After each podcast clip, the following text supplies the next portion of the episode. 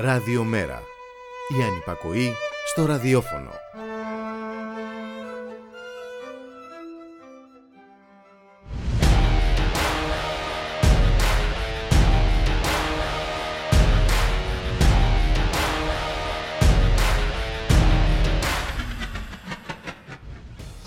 Τρολάρισμα ή τρόλινγκ είναι η προσπάθεια εκνευρισμού ή ενόχληση ενός ή περισσότερων ατόμων ώστε να δημιουργήσουν αντιδράσεις με τελικό σκοπό τη διασκέδαση του τρόλ.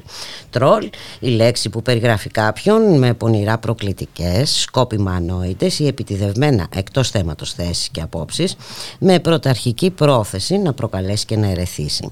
Έρευνα Καναδών, οι οποίοι πήραν συνέντευξη από 1200 τρόλ του διαδικτύου, βρήκε υψηλή συσχέτιση με το σαδισμό, την ψυχοπάθεια και τον μακιαβελισμό. Η Ελλάδα είναι μια χώρα με καταπληκτική ποιότητα ζωής, του ήταρε ο ηγεμόνας από το γαλαξία του τρολαρίσματος. Τα αεροδρόμια έχουν φρακάρει από τους χιλιάδες νέους και νέες που θέλουν να επιστρέψουν στη χώρα. Η πανδημία μας έχει εγκαταλείψει από χθες. Χιλιάδες πλούσιοι παρεμποδίζουν με τα αυτοκίνητά τους στην κυκλοφορία. Αδιευκρίνηστα ποσά στις τραπεζικές κάρτες μας αναστατώνουν ευχάριστα. Μόνο κάτι γραφικοί και περίεργοι διαμαρτύρονται γιατί κλείνουν τα αχρίαστα δημόσια νοσοκομεία, για την ακρίβεια στα κοινοφελή σούπερ μάρκετ, για τις αυξήσεις στην ενέργεια και τα καύσιμα, για τους μισθούς πείνας, για τους εργαζόμενους που καταδικάζονται στην ανεργία προς χάρη των επενδυτών με δημόσιο χρήμα. Σε αυτή τη χώρα με την καταπληκτική ποιότητα ζωής ο Δήμαρχος Αθηναίων χαρακτηρίζει Χαβιεδότσουρμο το Ρουβίκονα επειδή προχώρησε σε ανοιχτή καταγγελία προς την κοινωνία σε εκδήλωσή του και η σύζυγός του δημοσιογράφος είναι καλεσμένη σε εκπομπή στο δημόσιο κανάλι για να πλέξει το εγκόμιο του συντρόφου της. Χαιρόμαστε και χαμογελάμε πατέρα για τις καλές μας σχέσεις με το Ισραήλ που καταγγέλλεται από τη Διεθνή Αμνηστία για Παρχάιτ κατά των Παλαιστινίων. Οι φίλοι μας οι Ευρωπαίοι μαζεύονται για να αποφασίσουν νέα σκληρότερη πολιτική στο μεταναστευτικό, ενώ ο άλλος Αμερικανός φίλος και προστάτης μας κάνει και μια επίθεση στη Συρία για να γλιτώσει τον κόσμο από έναν τρομοκράτη.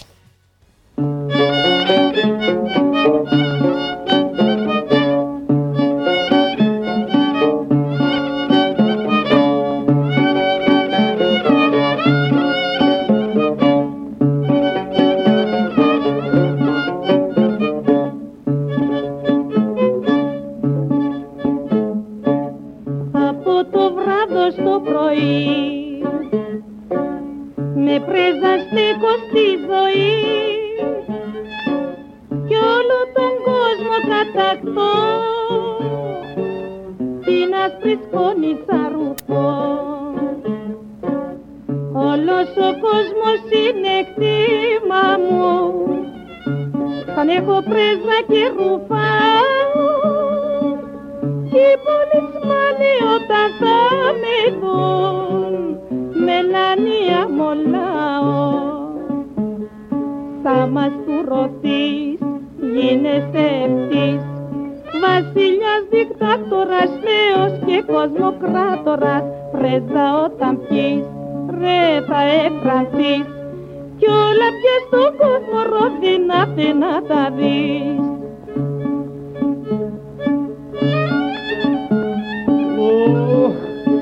Θα πρεζά αδερφέ μου μέχρι Ανάστασης.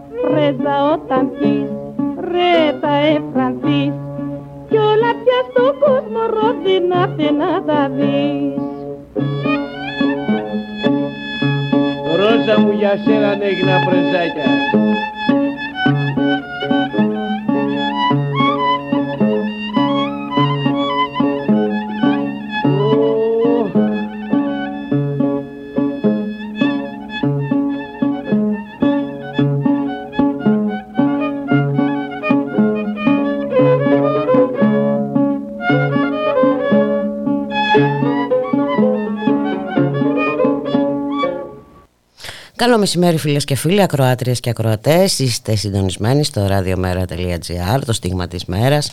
Στη ρύθμιση του ήχου Γιώργος Νομικός, στην παραγωγή Γιάννα Θανασίου, στο μικρόφωνο η Μπουλίκα Μιχαλοπούλου. Παρασκευή σήμερα, 4 Φεβρουαρίου. Καλώς ορίζουμε τον Μιχάλη Κρυθαρίδη, εκπρόσωπο τύπου του Μέρα 25 Μιχάλη, καλώς μεσημέρι Καλό μεσημέρι, Μπουλίκα. Ε, καλό μεσημέρι και στις ακροάτρε και τους ακροατές μας που ζουν σε αυτή την ε, χώρα με την Παραδεισένια χώρα. Έτσι. Ε, και σε αυτούς βέβαια που έχουν επιστρέψει, διότι μονόδρομος είναι η επιστροφή, όπως ε, μάθαμε χθες από τον ε, Πρωθυπουργό. Ή ετοιμάζονται. Δεν έχουν κανένα λόγο, εν πάση περιπτώσει, να μην ετοιμάζουν τα μπαγάζια. Δεν ξέρω πότε θα επιστρέψει και ο Πρωθυπουργός στη χώρα να πατήσει λίγο στη γη εδώ, να συνειδητοποιήσει που βρίσκεται. Γιατί; Έχει κανένα λόγο. όχι, θα μου πεις Καλά περνάει. Μια χαρά, μια χαρά. Εντάξει, είναι πραγματικά, είναι σουρεαλιστικό, είναι εξοργιστικό, είναι όπως και αν το δει κανείς, ε, δεν έχεις λόγια να το χαρακτηρίσεις. Ε, τώρα μέσα αυτές τις συνθήκες έχουμε φτάσει 23.000 ε, έτσι, ε, συμπολίτες μας που έχουμε χάσει από όλη αυτή την, την τραγωδία. Η, ο κόσμος δεν έχει να πληρώσει το ρεύμα του, δεν ξέρει πώς θα βγάλει πέρα το, το, το, το μήνα.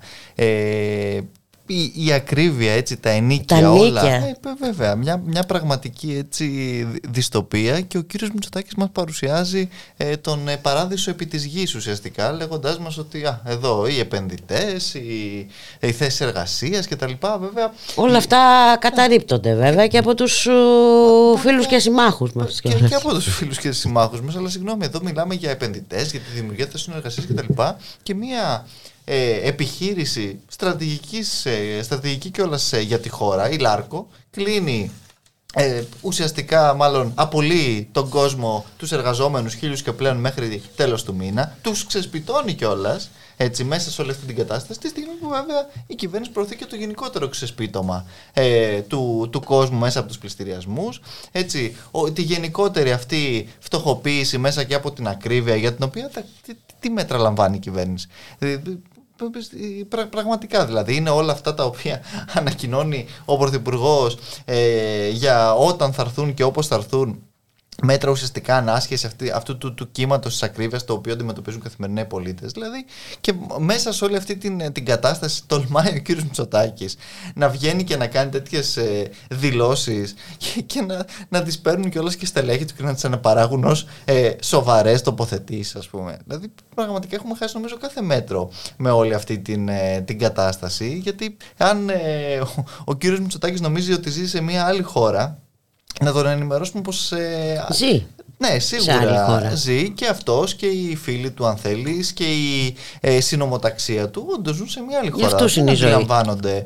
Ακριβώς. Ε, δεν αντιλαμβάνονται τα προβλήματα τα, αυτά τα οποία βιώνει κάθε μέρα έτσι, το μέσο νοικοκυριό που πηγαίνει στο σούπερ μάρκετ και δεν δε, φτάνει μέχρι το ταμείο με όλα αυτά τα οποία έτσι έχει δει μέσα από τις ε, τιμές ε, μπουλικα. Αλλά εντάξει, εδώ τι, τι, τι να πούμε άλλο πραγματικά. Δηλαδή έχουμε φτάσει σε ένα σημείο που ε, δεν, ξέρετε, δεν έχουμε λόγια να, να περιγράψουμε αυτή την, ε, την τραγική κατάσταση και αυτό το, αυτή την τραγική αντιμετώπιση από την πλευρά της κυβέρνησης που δεν φτάνει που κάνει όσα κάνει. Δεν φτάνει που δεν κάνει επίσης όσα δεν κάνει.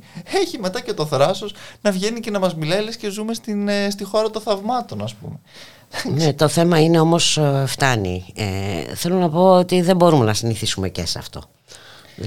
Ναι, α, α, α, ακριβώς και έχουμε, προσπαθούν βέβαια να έτσι, το δημιουργήσουν με, με πολλούς ε, τεχνητούς και βέβαια ακριβούς ε, τρόπους, διότι και αυτά σε αυτά τα αφηγήματα τα οποία ε, περι, περιγράφουν τα πληρώνουμε και ακριβά μέσα και από την μηντιακή προπαγάνδα και από όλα τα, τα υπόλοιπα Αλλά εντάξει, δεν νομίζω ότι πραγματικά υπάρχει πολίτη εκεί έξω ο οποίος μπορεί να διαβάσει τα σοβαρά έτσι αυτή την ε, ανάρτηση του, του Πρωθυπουργού Μπούλικα και να μην βάλει τα γέλια. Ή δεν ξέρω ποιοι, ε, σε ποιους αναφέρεται ο κ. Μητσοτάκης και έχουν επιστρέψει ακριβώς ε, στη χώρα. Ενδεχομένως τα ε, γαλάζια παιδιά, έτσι, τα στελέχη της ε, Δάπνου Δοφουκού και άλλοι τέτοιοι που μπορεί να βρήκανε τώρα όντως μια καλή ευκαιρία να επιστρέψουν. Αλλά δεν νομίζω ότι πραγματικά οι νέοι οι οποίοι μετανάστευσαν στο, στο εξωτερικό μέσα σε αυτές τις ε, συνθήκες της κρίσης θα γυρίσουν τώρα με το δεκάωρο του, του κυρίου Χατζηδάκη ή με τις απλήρωτες υπερορίες ή με όλα τα υπόλοιπα έτσι τα οποία έχει τώρα, ε, Δηλαδή κακώς και το συζητάμε τώρα Σίγουρα, ε, αυτό είναι τώρα βιασμός της πραγματικότητας ε, εκ μέρους του, της κυβέρνησης και του έχεις, Πρωθυπουργού προσωπικά. Έχει δίκιο Μπούλικα αλλά εντάξει από τη στιγμή που αποτελεί Μήπως θα πρέπει να ζητήσουμε κι εμείς ε, να στείλουμε τα δείγματά μας στην Ελβετία μήπως βρουν ε, Ποιος δείγματα ξέρει. από Ναι, το ναι. βιασμό. Ε, ε, εντάξει. στο το, το virtual λες, έτσι. Ε, εντάξει είναι πραγματικά μια κατάσταση ξαναλέω χαρακτήριστη και ε, μέσα σε όλες αυτές τις, ε, τις συνθήκες έτσι, και με τεράστιες ευθύνες της κυβέρνησης και για τη διαχείριση της, ε, της πανδημίας με εγκληματικά πράγματα να έχουν ε, γίνει εκεί και να, συ- να συνεχίζουν να γίνονται. Ε, μόλις ένα μήνα αυτόν τον περιβόητο που τελείωνε η πανδημία που ήταν ένα βιχαλάκι και όλα αυτά τα οποία ακούγαμε και που σε ένα μήνα δεν θα υπήρχε τίποτα έχουμε θρυνήσει περίπου 3.000 ανθρώπους. Έτσι, κάθε μέρα 100 ε, πολίτες έχουμε φτάσει σε μια λογιστική ας πούμε λογική σε ένα τέτοιο ζήτημα και εδώ παρουσιάζονται όλα σαν να είναι έτσι καλώς καμωμένα και σαν να είναι μια κανονικότητα αυτή για την οποία εντάξει είμαστε και, και υπερβολικά μίζεροι κιόλας μπουλίκα που γκρινιάζουμε ε, από τη στιγμή που πραγματικά όλα έτσι πηγαίνουν ε, τόσο καλά για την ε, κοινωνία εκεί έξω. Κοίτα, την α, απόλυτη επιτυχία της κυβέρνησης στην αντιμετώπιση της ε, πανδημίας περιγράφει εξάλλου γλαφυράκια η έκθεση της Κομισιόν. Ε, πέραν ότι ε, αναφέρεται στη μείωση του προσδόκιμου ζωής κατά ένα, κατά ένα εξάμηνο κατά τη διάρκεια της πανδημίας ε, γίνεται σαφέστατη αναφορά στην εγκατάλειψη της δημόσιας υγείας.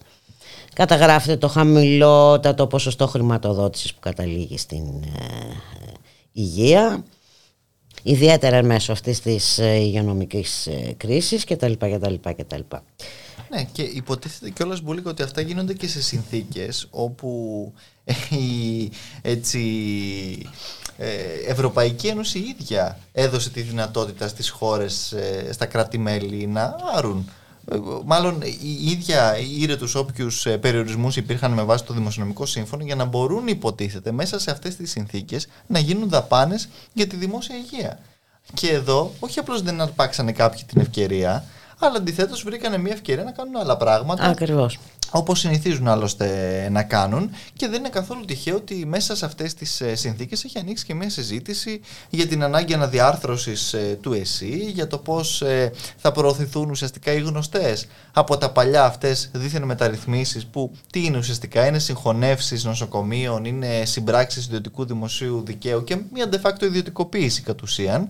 Έτσι, και με, μέσα σε ένα πλαίσιο που οι πολίτες δεν έχουν ούτε να πληρώσουν το ρεύμα τους, κάποιοι θα τους εξαναγκάζουν ουσιαστικά να πληρώνουν και τις εξετάσεις τους και όλα τα υπόλοιπα τα οποία βλέπουμε κιόλας και σε τι ε, ύψη και τι κόστη κυμαίνονται με όλα αυτά ακόμα τα οποία είδαμε και μέσα σ- με τα τεστ αν θέλεις ε, ε, μπουλικα. Τώρα έτσι μέσα στον κορονοϊό που η κυβέρνηση ε, που πανηγυρίζει για την ε, καταπληκτική αυτή χώρα ε, δεν φρόντισε ούτε να στήσει ένα δημόσιο δίκτυο ας πούμε για να γίνονται τεστ σωστά και με τους όρους που θα έπρεπε και όχι να βλέπουμε τις εικόνες που βλέπαμε ή αλλιώς επίσης να, να βλέπουμε τα υπερκέρδη των ε, διάφορων κλινικαρχών ε, μπουλικα.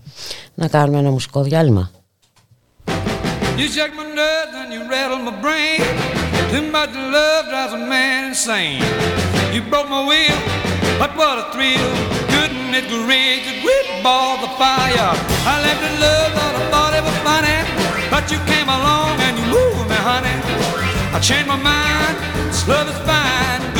Couldn't it rage and greeting balls of fire? Kiss me, baby. Ooh, it feels good. Hold me, baby.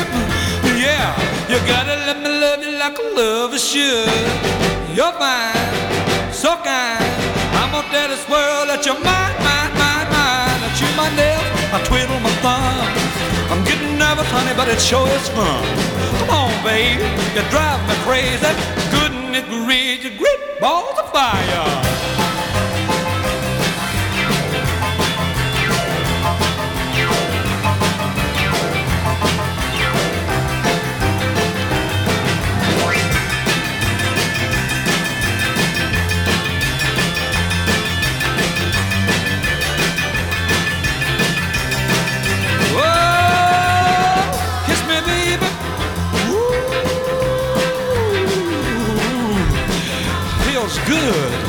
Yeah, let me love you like a lover should.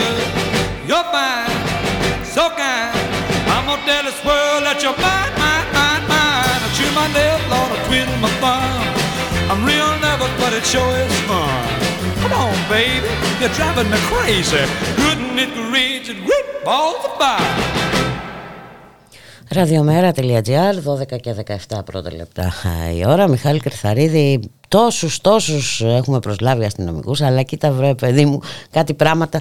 Στη δολοφονική επίθεση στην ε, Θεσσαλονίκη δεν βρέθηκε το μαχαίρι που βρήκαν ε, δημοσιογράφος και ένας οδοκαθαριστής Εντάξει, ε, το... τους έχουμε προσλάβει όχι για να ξεχνιάζουν εγκλήματα πουλικα. Σωστό και αυτό. άλλος ο ρόλος τώρα και εσύ μην αδικείς ε, την ε, επιτελικότητα του, του, του, του, κράτους αυτού. Αλλά μια που λες ε, για το ζήτημα της ε, Θεσσαλονίκης έχει και εκεί μια σημασία να δούμε και τις, ε, τις εξελίξεις που έχουν υπάρξει διότι εδώ ε, φαίνεται πως δεν είναι και... Συγκοινωνούν τα δοχεία. Ε, α, α, ακριβώς. Εδώ έχουμε και άλλες τελικά προεκτάσεις. Με τις επιθέσεις ε, στα ΕΠΑΛ, στον Εύωσμο, με τις ναι, επιθέσεις ναι. κατά της, της νεολαίας της, του ΚΚΕ. Κατά της, ναι. Βέβαια, με την κατάληψη έτσι της... Και λιμπερτάρια, έτσι έχουμε διάφορα τέτοια και βέβαια και μία σαφή σύνδεση κατά πώς ε, καταγγέλλεται εν πάση περιπτώσει μέχρι στιγμής με, με τους περίφημους συνδέσμους ε, και, και με συνδέσμους πουλικα που είναι και, έχουν και ακροδεξιές έτσι, ε, αν θέλεις ε, καταβολές και βλέπουμε γενικότερα ότι ε, υπάρχει και μία σύνδεση και με τις επιθέσεις ακριβώς και στα σχολεία που είχαμε των ακροδεξιών και των διαφόρων εκεί φασιστοειδών. Οπότε φαίνεται πως εδώ ίσως έχουμε να κάνουμε και με ε, μετάγματα εφόδου σαν αυτά τα οποία έχουμε δει έτσι δυστυχώς ε, ευρύτερα και, και εδώ θα πρέπει βέβαια να, να διερευνηθούν όλα αυτά τα, τα ζητήματα. Αλλά και πέρα από τη διερεύνηση εδώ θα πρέπει να δούμε και τι κάνει γενικότερα και η πολιτεία και η κοινωνία για να προωθεί ακριβώς τέτοιου τύπου λογικές και πρακτικές. Διότι χθες έλεγε ο κύριος Οικονόμου ότι ναι όλα αυτά θα τα, θα τα δούμε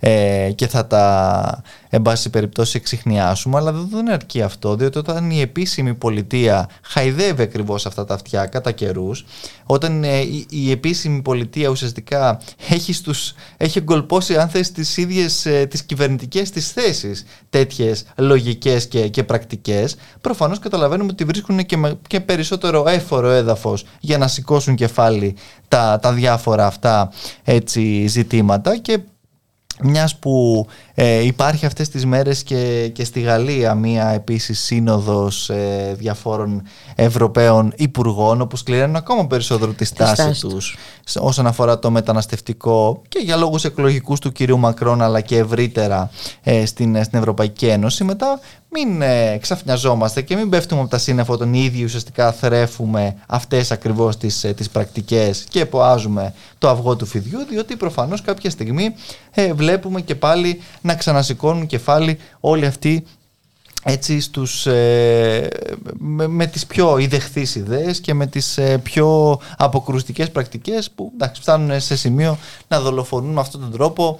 Και τώρα έτσι το, το, το 19χρονο αυτό παιδί θυμόμαστε βέβαια και δεν ξεχνάμε και το τι γινόταν στην, στην Αθήνα με τα τάγματα εφόδου παλαιότερα και που κατέληξαν έτσι με την δολοφονία του, του Παύλου Φίσα. Οπότε καλό είναι να έχουμε έτσι στο νου μας όλα αυτά και να μην τα προσπερνάμε τόσο, τόσο εύκολα και με αυτούς ε, τους ε, επικοινωνιακούς όρους και τρόπους όπως κάνει η κυβέρνηση διότι εδώ το ζήτημα είναι πολύ πιο, πιο βαθύ, πολύ πιο ουσιαστικό και δεν έχει να κάνει απλώς όπως φαίνεται τουλάχιστον με, με οπαδική βία, αλλά εδώ έχουμε και διάφορες άλλες προεκτάσεις και ξαναλέω προεκτάσεις στις οποίες η κυβέρνηση κλείνει το μάτι. Κατά καιρούς και πολύ συχνά κιόλας, θεωρώντας φυσικά προνομιακό το συγκεκριμένο ακροατήριο, αλλά αυτό ε, ακριβώς έχει όλους αυτούς τους κινδύνους τους οποίους ε, συναντάμε ε, στη συνέχεια. Μπουλικά. Και να μην ξεχνάμε την υποστήριξή της στα περιβόητα συλλαλητήρια για την ε, Μακεδονία. Βέβαια, βέβαια, βέβαια. Ακριβώς. Ναι. Πολλοί εξ αυτών ε, έχουν και τέτοια εμπλοκή, έχεις απόλυτο δίκιο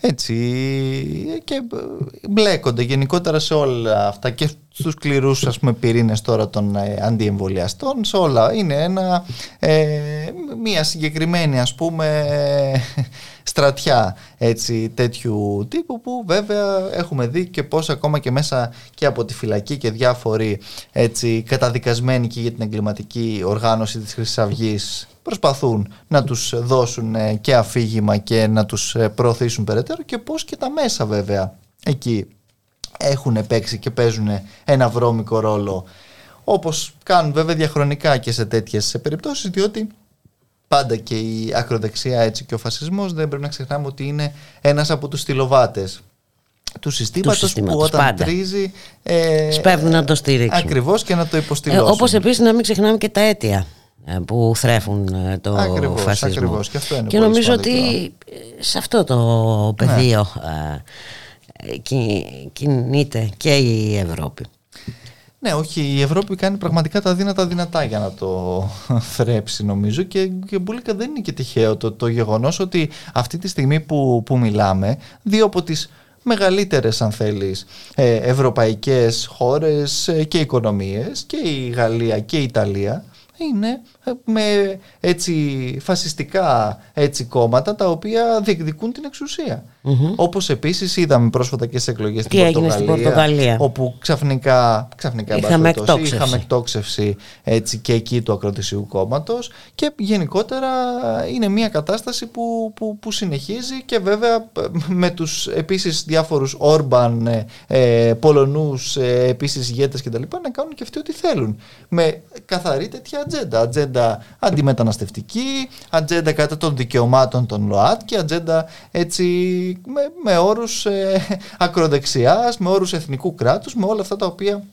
έτσι βλέπαμε ε, και παλαιότερα και τα οποία ε, προσπαθούμε να, εν πάση περιπτώσει, να, να, να τα αποφύγουμε, αλλά αυτό το οποίο λέγαμε και εδώ με την δίκη της Χρυσής Αυγής, ότι δεν τελείωσε τίποτα, ότι είναι ένα πάρα πολύ σημαντικό βήμα, αλλά όσο συνεχίζουν ακριβώς αυτές οι πολιτικές και της φτωχοποίησης και παράλληλα πάντα της φτωχοποίησης του άλλου και του διαφορετικού, διότι και εδώ ακόμα και αυτό το οποίο έγινε το έσχος ε, μπουλικα με τον 19χρονο, όπου ξαφνικά όλα τα μέσα με τη γνωστή αειδιαστική πραγματικά προσπάθεια να, να επιρρύψουν ε, το, το συγκεκριμένο έτσι έγκλημα με τους όρους του ο αλβανος mm-hmm. και τα λοιπά. Εντάξει, είναι μια ε, τέτοια ακριβώς λογική που, ε, που θρέφει και αναπαράγει και μάλιστα ακόμα και στην δημόσια τηλεόραση. Δεν μιλάμε τώρα για τους ίδιους ολιγάρχες που ούτως ή άλλως έτσι κάνουν ε, ό,τι γουστάρουν. Και νομίζω έχει σημασία να δούμε τι θα συζητήσουν οι Ευρωπαίοι έτσι, για, σε ό,τι αφορά το μεταναστευτικό. ε, έχει σημασία να δούμε κάποια πράγματα στο εισαγωγικό έγγραφο συζήτησης δηλαδή, που προωθεί βέβαια ο Εμμανουέλ Μακρόν για τους προφανείς λόγους για να αντιμετωπίσει την κατάσταση στη χώρα του. Ε, προβλέπεται η σταδιακή εισαγωγή ενισχυμένων ελέγχων στα εξωτερικά σύνορα της Ευρωπαϊκής Ένωσης αλλά και μια συλλογική δέσμευση για την αύξηση της ικανότητας κράτησης ή τουλάχιστον για την ανάπτυξη εναλλακτικών μέσων για τον περιορισμό του κινδύνου διαφυγής. Ναι. Δηλαδή ε, σε κάθε περίπτωση βλέπουμε αυτή, αυτή η έκτακτη σύνοδος της ΛΙΛ ε, ε, σηματοδοτεί μια επιδείνωση στην ήδη απάνθρωπη και μια Έτσι, μεταναστευτική πολιτική. Ναι, ναι, και μια κλιμάκωση μπουλίκα, διότι αυτή η σύνοδος ακριβώς ε, της ΛΙΛ έρχεται λίγο μετά την προηγούμενη σύνοδο στο, στη Λιθουανία, όπου και πάλι εκεί με ακόμα ε, πιο αν θέλεις αντιμεταναστευτικούς όρους και με συνδιοργανώτρια την χώρα μας μαζί με Αυστρία, Ουγγαρία κτλ. Οπότε καταλαβαίνει και Πολωνία, αν θυμάμαι καλά. Οπότε καταλαβαίνουμε λίγο και σε τι μήκος κύματος ήταν και ήταν για την προστασία των συνόρων πάλι τότε ε, η κουβέντα. Προφανώς συνεχίζει και προωθείται ε, στεναρά όλη αυτή η ατζέντα. Ο κύριος Μηταράκης επίσης είναι από, τους, από τα πρωτοπαλίκαρα αν θέλεις όλης αυτής της ε, ιστορίας τη στιγμή που η χώρα μας και αυτό δεν πρέπει να το ξεχνάμε και σήμερα να πω ότι κατέθεσε και σχετική ερώτηση η κοινοβουλευτική ομάδα του, του κόμματος για τις ε, επαναπροωθήσεις εντάξει υπάρχουν ε, πλέον τόσες... Αύριο έχει και εκδήλωση στα Γιάννενα. Ακριβώς. Γενικότερα αύριο έχει μέρα δράσης ε, για τα... Ε, επειδή είναι η Διεθνής Μέρα Μνήμης για τα θύματα των, ε, των συνόρων και της, ε, της βίας αυτής και τα λοιπά. Αύριο θα υπάρξει μέρα δράσης και έχει και εδώ και στην Αθήνα όπου και εμείς θα συμμετάσχουμε στις, ε, στις 12 η ώρα έτσι με ε, με μια ουσιαστικά προσπάθεια απέναντι σε όλη αυτή την, ε, τη λογική να στα, στα pushback, στη συνοριακή βία, σε όλα αυτά τα οποία βλέπουμε και τα οποία δυστυχώς έχουν γίνει ε, μια κανονικότητα μπουλικα και βέβαια πρέπει να αντιδράσουμε και πρέπει να, να, να Γιατί βλέπουμε και τι έρχεται, έρχονται και τα χειρότερα. Ε, δηλαδή τι άλλο να περιμένουμε; Το, το επόμενο που μπορεί να, έτσι, να, να, να περιμένουμε να, να, να πυροβολούν κιόλας ε, στο, στο νερό. Δηλαδή δεν έχει μείνει κάτι άλλο. Όλα τα υπόλοιπα μέχρι στιγμής έτσι τα, τα κάνουν και βέβαια όχι απλώς τα κάνουν, θυμόμαστε πολύ καλά κιόλας ότι προσβάλλονται κιόλας τα χαμουδίθεν όταν ε, μάθουν, ε, όταν τους τα πούν κάποιοι ε, Τώρα δεν ξεχνάμε, δεν είναι και πολύ μακριά η ναι, αντιμετώπιση ναι. τη Ολλανδής δημοσιογράφου, ε, επειδή τόλμησε να κάνει ερώτηση για τις επαναπροωθήσεις. Ναι, αλλά εδώ το, το Συμβούλιο της Ευρώπης, η ύπατη αρμοστία του ΟΗΕ, ε, τόσοι οργανισμοί διεθνείς, η ίδια η Επίτροπος, η κυρία Γιώχανσον υποτίθεται, δηλώνει ανήσυχη, θέλει παρατηρητήριο, υποτίθεται να συσταθεί εδώ για όλες αυτές τις ε, πρακτικές. Ο ίδιος ο, έτσι, ο ε, εκτελεστικός διευθυντής της Frontex είναι κατηγορούμενος ε, για όλες αυτές τις λογικές στα ευρωπαϊκά δικαστήρια και επίσης υπάρχουν και σοβαρές ενστάσεις και τιάσεις στο Ευρωκοινοβούλιο για αυτόν, αλλά εδώ θυμόμαστε ο κύριος Μηταράκης τον παρασημοφόρησε κιόλας. Είναι τόση η, η, ξεδιαντροπιά τους, αλλά όπως είπαμε και στην αρχή, Μπουλίκα, εδώ μιλάμε για ε, την... Ε, έτσι, ε, τη χώρα με το καταπληκτικό επίπεδο ναι, ναι, ζωής. την, την καταπληκτική ποιότητα Ποι, ζωής, ποιότητα, ποιότητα, που είναι μονόδρομος η, η επιστροφή αλλά και εκεί ακόμα αν πρόσεχε κάποιος ε, στο tweet. Κοίτα, μην το λες πολύ συχνά γιατί μπορεί να, το πιστέψουμε στο τέλος. Απλά ε, ακόμα και σε αυτό μπουλικά, αν πρόσεχε κάποιος στο, στο tweet, πάλι υπήρχε μέσα μία έτσι, αν θέλεις, ακροδεξιά πτυχή και κορώνα του Πρωθυπουργού, διότι τι έλεγε, ότι είναι μονόδρομος η επιστροφή, διότι η χώρα έχει αυτή την καταπληκτική ζωή, ποιότητα ζωής για τους Έλληνες. Έτσι δεν είναι τυχαίες και αυτές οι αναφορές μέσα βέβαια σε όλο αυτό το υπόλοιπο πλαίσιο. Γιατί πράγματι για τους μη Έλληνες σε μεγάλο βαθμό η χώρα είναι μια κόλαση. Που και για τους Έλληνες είναι μια κόλαση με όλα αυτά τα οποία συμβαίνουν. Αλλά για τους άλλους είναι. είναι ακόμα περισσότερο. Ακόμα περισσότερο. Ε, να, να μην τελειώσουμε έτσι όμως είναι Παρασκευή να μην τελειώσουμε έτσι να τελειώσουμε μια αισιόδοξη είδηση που μας έρχεται από το μουσικό σχολείο στο Ήλιον ναι. ε, γιατί οι πρωταγωνιστές είναι τα παιδιά αυτοί ε, δημιουργούν την καλή και αισιόδοξη ε, είδηση. Λοιπόν, ε, ο καθηγητής λοιπόν εκεί στο μουσικό σχολείο στο Ήλιον αποκάλεσε ντροπή της κοινωνίας μια τρανσμαθήτρια που ήρθε στο σχολείο με φούστα και οι μαθητές εμφανίστηκαν την άλλη μέρα στο σχολείο, τα μεν κορίτσια με παντελόνια και γραβάτες και τα δε αγόρια με φούστες, δηλώνοντας ότι τα ρούχα δεν έχουν φύλλο. Έτσι, αυτό. Τουλάχιστον τα παιδιά μπουλικα και στο, στο Ήλιον όπως λες και στη Θεσσαλονίκη είδαμε και εκεί με το πειραματικό όπου σχημάτισαν έτσι το, ε, το, το, όνομα του Άλκη και τα λοιπά. Είναι, δίνουν τις, τις καλύτερες απαντήσεις έτσι, σε όλα αυτά τα οποία συμβαίνουν ε, διότι ξέρεις Μπούλικα ότι πραγματικά αυτά τα, τα παιδιά δεν μπορούν να, να αντιληφθούν ότι πρέπει να ζήσουν ακριβώς φυλακισμένα σε αυτό το οποίο κάποιοι τους ετοιμάζουν και τους χτίζουν και αυτός είναι και ο λόγος που σε μεγάλο βαθμό έχουν φύγει και πολλά από αυτά στο εξωτερικό στη συνέχεια Και το ζήτημα ακριβώς είναι τι. Και πολλά ε, ετοιμάζονται ναι. να φύγουν ή πολλά προσπαθούν να δημιουργήσουν τις ε, προποθέσει για να φύγουν. Και εκεί ακριβώς είναι και το ζήτημα του τι πρέπει να γίνει όντως για, για να αλλάξει όντως αυτός ο, ο, ο συσχετισμός και αυτή ε, η, η ροή μπουλικα. Και δεν αυτή είναι, είναι μια πολύ μεγάλη συζήτηση, ακριβώς, Μιχάλη. Και, και δεν είναι σίγουρα αυτά τα οποία κάνει καθημερινά αυτό, η κυβέρνηση του κ. Αυτό σίγουρα. Να σε ευχαριστήσουμε πάρα πολύ που ήσουν και σήμερα μαζί μας. Και εγώ σας ευχαριστώ. Και... Καλή συνέχεια. Σας εύχομαι ένα καλό Σαββατοκύριακο σε αυτή την καταπληκτική χώρα.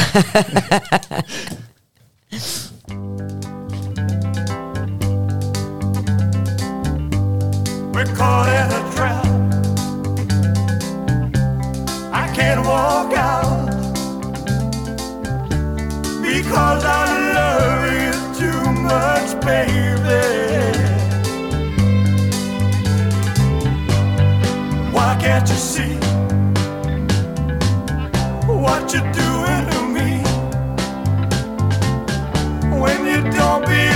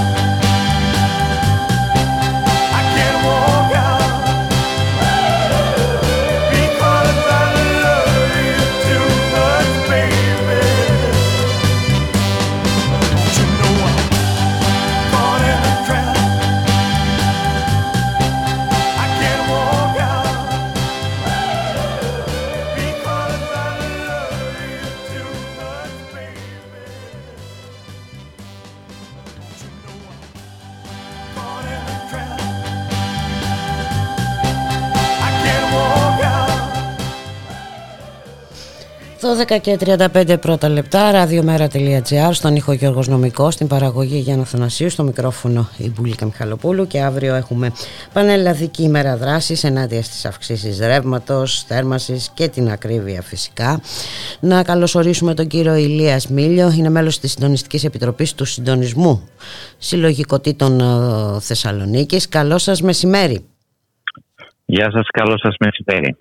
Προφανώς δεν έχετε... Για την πρόσκληση. Εμείς ευχαριστούμε που ανταποκριθήκατε και προφανώς δεν έχετε την ίδια άποψη ε, με τον Πρωθυπουργό ότι ε, ζούμε σε μια χώρα με καταπληκτική ποιότητα ζωής. Προφανώς ο Πρωθυπουργός δεν ζει σε αυτή τη χώρα ή τέλος πάντων δεν ζει και δεν τον αφορά πώ ζει η κοινωνική πλειοψηφία, η εργαζόμενη πλειοψηφία ε, αυτής της χώρας. Γι' αυτό και μπορεί και κάνει και αυτός και η κυβέρνησή του τις συγκεκριμένες δηλώσεις. Δεν έχει πάει προφανώς στις ε, λαϊκές γειτονιές ποτέ να συζητήσει με τον κόσμο εκεί πέρα, πώς, πώς μπορεί να επιβιώσει. Ε, αντίθετα παίζει με αυτούς που συναγελάζεται τέλος πάντων ε, δεν τους αφορούν τα λαϊκά προβλήματα. Το μόνο που τους αφορά είναι η, η αύξηση της κερδοφορίας των επιχειρήσεων. Και των φίλων ε, τους, γιατί για, ναι, πέντε, φίλων ναι. για πέντε ε, φίλους μιλάμε επί της ουσίας. Δηλαδή δεν είναι και παραπάνω αυτή που... 5 η πραγματικότητα είναι ότι αυτή τη στιγμή όλη η κυβερνητική πολιτική έχει πολύ ξεκάθαρο στόχο, εκμεταλλεύεται μετά την οικονομική κρίση και την υγειονομική κρίση με έναν πολύ ξεκάθαρο στόχο την αύξηση της κερδοφορίας του κεφαλαίου ε, με όποιον τρόπο μπορούν. Είτε μιλήσουμε δηλαδή για αυτό που γίνεται στην υγεία, για αυτό το έγκλημα, τη δολοφονική κυβερνητική πολιτική στο ζήτημα της υγείας, όπου ε, δύο χρόνια τώρα το μόνο που ενισχύουν είναι τους εμπόρους της υγείας, το ιδιωτικό κεφάλαιο δηλαδή τα, ε, στο χώρο της υγείας. Το ίδιο συμβαίνει από το καλοκαίρι και μετά και με το ζήτημα ε, των ε, αυξήσεων στις τιμές. Αν δηλαδή ξεκινήσει κανείς και δει από τις αυξήσεις ε, στα, στο ηλεκτρικό ρεύμα και στην θέρμαση. Και στο φυσικό αέριο, στο πετρέλαιο. Ναι, ναι, θέρμαση εννοώ φυσικό ναι, ναι, ναι. Εμάς στην Βόρεια Ελλάδα. Ελλάδα περισσότερο πετρέλαιο τέλος γενικότερα στη θέρμαση. Αυτές οι τεράστιες αυξήσεις στις τιμές όπου καλύπτονται πίσω από ένα επίσης τεράστιο ψέμα των ε, διεθνών αυξήσεων, γιατί ναι μεν οι διεθνείς, ε, των αυξήσεων συγγνώμη, στις διεθνείς τιμές, γιατί ναι μεν οι αυξήσεις στις διεθνείς τιμές ε, ε, φυσικού αερίου και πετρελαίου και ε, ρεύματος ε, πραγματικά ισχύουν όπως και οι φόροι, ανάλογοι φόροι που μπαίνουν τέλος πάντων φυσικά και ισχύουν αλλά η πραγματικότητα είναι ότι στην Ελλάδα έχουμε ένα ειδικό καθεστώς. Η Ελλάδα είναι η χώρα με το ακριβότερο οικιακό ρεύμα και αυτό το ακριβότερο οικιακό ρεύμα αυξάνεται ακόμα παραπάνω σε τραγικές ε, τιμές, για τραγικές τιμές ε, μιλάμε πια, ε, αυξάνονται, ε, σε, έχουμε τεράστιες αυξήσεις και στο φυσικό αέριο και όλα αυτά βέβαια έρχονται μόνο και μόνο για να ενισχύσουν τους περίφημους επενδυτές, τις ιδιωτικές εταιρείες που νέμονται την, την, την παροχή, τη διανομή και την παροχή του ηλεκτρικού ρεύματος και του αερίου ε, στους οικιακούς καταναλωτές. Την ίδια στιγμή, αν δει κανείς το πολύ φτηνό βιομηχανικό ρεύμα ας πούμε στην Ελλάδα μένει, ε, δεν, δεν έχει εκεί ε, στην πραγματικότητα. Εκεί απευθύνονται και όποιες μειώσεις κλπ. Ε, θέλω να πω ότι από τη μια πλευρά έχουμε από το καλοκαίρι τεράστιες αυξήσεις των τιμολογίων ρεύματος ε, και θέρμανσης.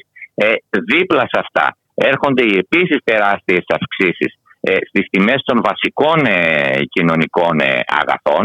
Μιλάμε για αυξήσεις που ξεπερνάνε το 20% στα βασικά είδη διατροφής και έρχονται φυσικά, αν θέλετε να πούμε και νούμερα, δηλαδή γιατί τα αμφισβητεί αυτά η κυβέρνηση, έρχονται να προσθεθούν στο 34% ας πούμε του πετρελαίου θέρμανσης, στο 135% του φυσικού αερίου. Μιλάμε για τραγικές αυξήσεις, δηλαδή που δεν μπορείς με τίποτα να ανταπεξέλθεις αυτές και ε, συνολικότερα σε όλα τα βασικά είδη διατροφή, ένδυση, υπόδησης τέλος πάντων. Αυτό είναι ότι δεν είναι το ε, μόνο. Ε, είναι είναι στι μετα, μεταφορές, στις μετακινήσεις, είναι στα διόδια και βέβαια είναι στα ενίκαια και στο κόστος στέγασης που έρχεται βέβαια και αυτό να προσθεθεί στην αύξηση των πληστηριασμών που μετά τους νόμους του ΣΥΡΙΖΑ τέλος πάντων έρχονται και οι νόμοι της Νέας Δημοκρατίας του Γεωργιάδη τέλος πάντων για να αρπάξουν τη λαϊκή κατοικία και μικρή περιουσία. Έχουμε με άλλα λόγια ένα συνολικό πλαίσιο χτυπήματος, μιας, ε, ε, ενός νέου χτυπήματος στα εργατικά και λαϊκά δικαιώματα, πέρα από το χτύπημα δηλαδή στο δικαίωμά μας στην υγεία, στη δημόσια υγεία και τη δημόσια παιδεία, έρχεται το, αυτό το νέο χτύπημα, αυτή η νέα λέλαπα των αυξήσεων των τιμολογίων και της ακρίβειας, για να αποτελειώσουν ό,τι απέμεινε από τη μνημονιακή πολιτική των, της προηγούμενης ε, δεκαετίας από, την, από τα τεράστια ποσοστά ανεργίας, την ελαστική εργασία, τις τεράστιες περικοπές μισθών και συντάξεων, τη φτωχοποίηση των προεπαγγελματιών και όλη αυτή την ε, αντιλαϊκή λέλαπα που μας χτύπησε όλα τα προηγούμενα χρόνια. ερχόμαστε αύριο να τονίσουμε, σε αυτό θέλουμε να, να ανοίξουμε ένα δρόμο. Αύριο λέμε να κάνουμε ένα πρώτο μεγάλο βήμα απέναντι σε αυτή την πολιτική, να διεκδικήσουμε αυτά που μας ανήκουν.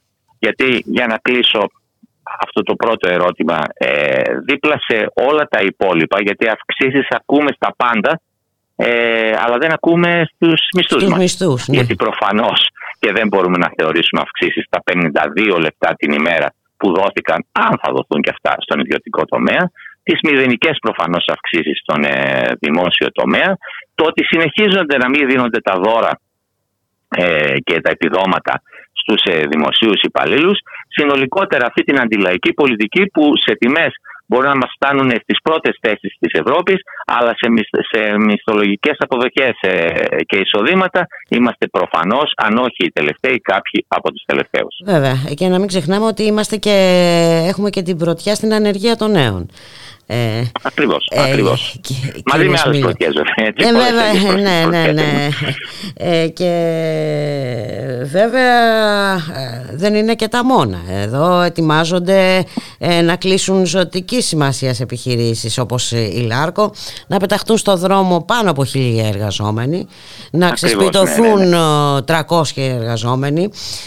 δηλαδή αυτό το γαϊτανάκι δεν σταματάει πουθενά και δεν πρόκειται να σταματήσει αν δεν βάλουμε εμείς όλοι εμείς ε, ένα τέλος.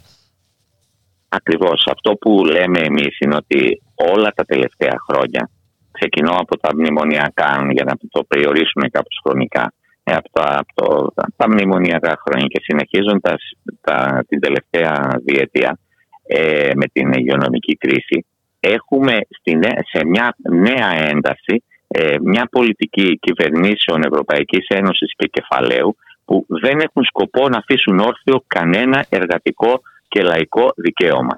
Και ακριβώς όπως ε, προείπατε, ε, απέναντι σε αυτό το μόνο που μπορούμε να πούμε ότι μπορούμε να αντιτάξουμε είναι τη δική μας ενεργοποίηση. Γιατί δεν φτάνει η οργή. Δεν φτάνει να καθόμαστε σε ένα καναπέ και σε μια τηλεόραση, να ακούμε τις ειδήσεις και ή να κουνάμε το κεφάλι ή απλά να ορκιζόμαστε.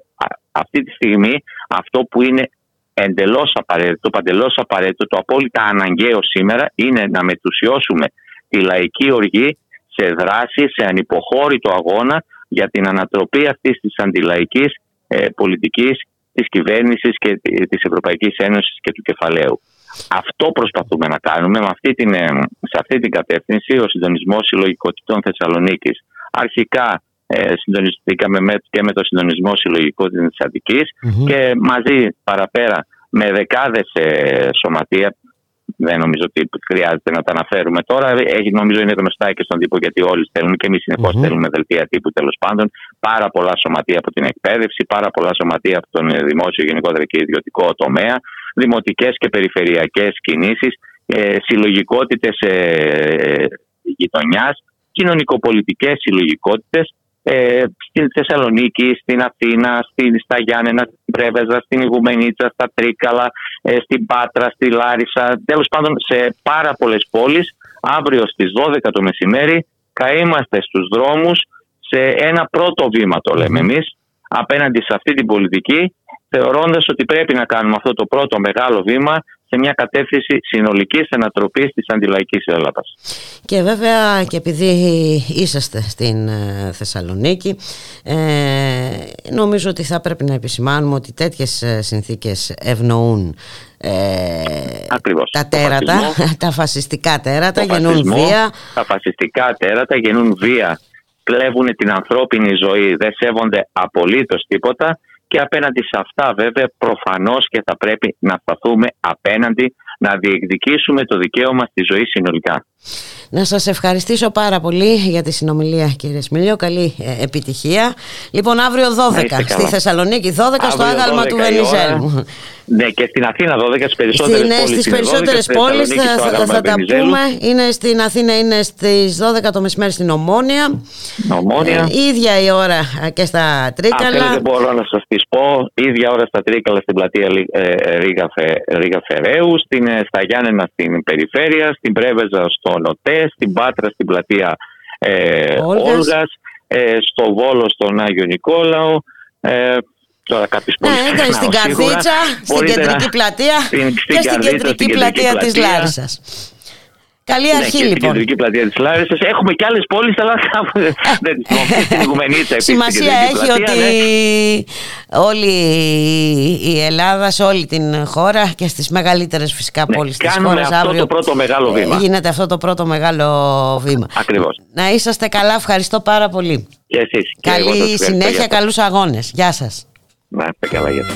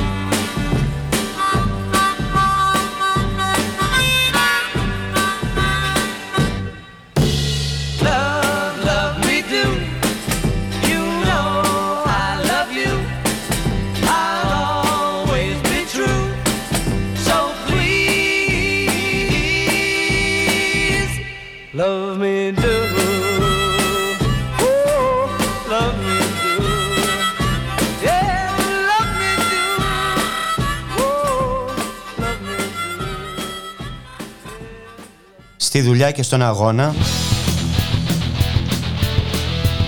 Η νέα εκπομπή του Ράδιο Μέρα με τον Γιώργη Χρήστου. Μια εκπομπή για τον κόσμο της εργασίας και τους απόμαχους της δουλειάς, για τα προβλήματα και τις αγωνίες της νεολαίας, για τα κινήματα της κοινωνίας. Μια εκπομπή που δίνει βήμα σε όποιον ελεύθερα συλλογάται, διότι συλλογάται καλά στη δουλειά και στον αγώνα. Κάθε Σάββατο, μία με δύο το μεσημέρι.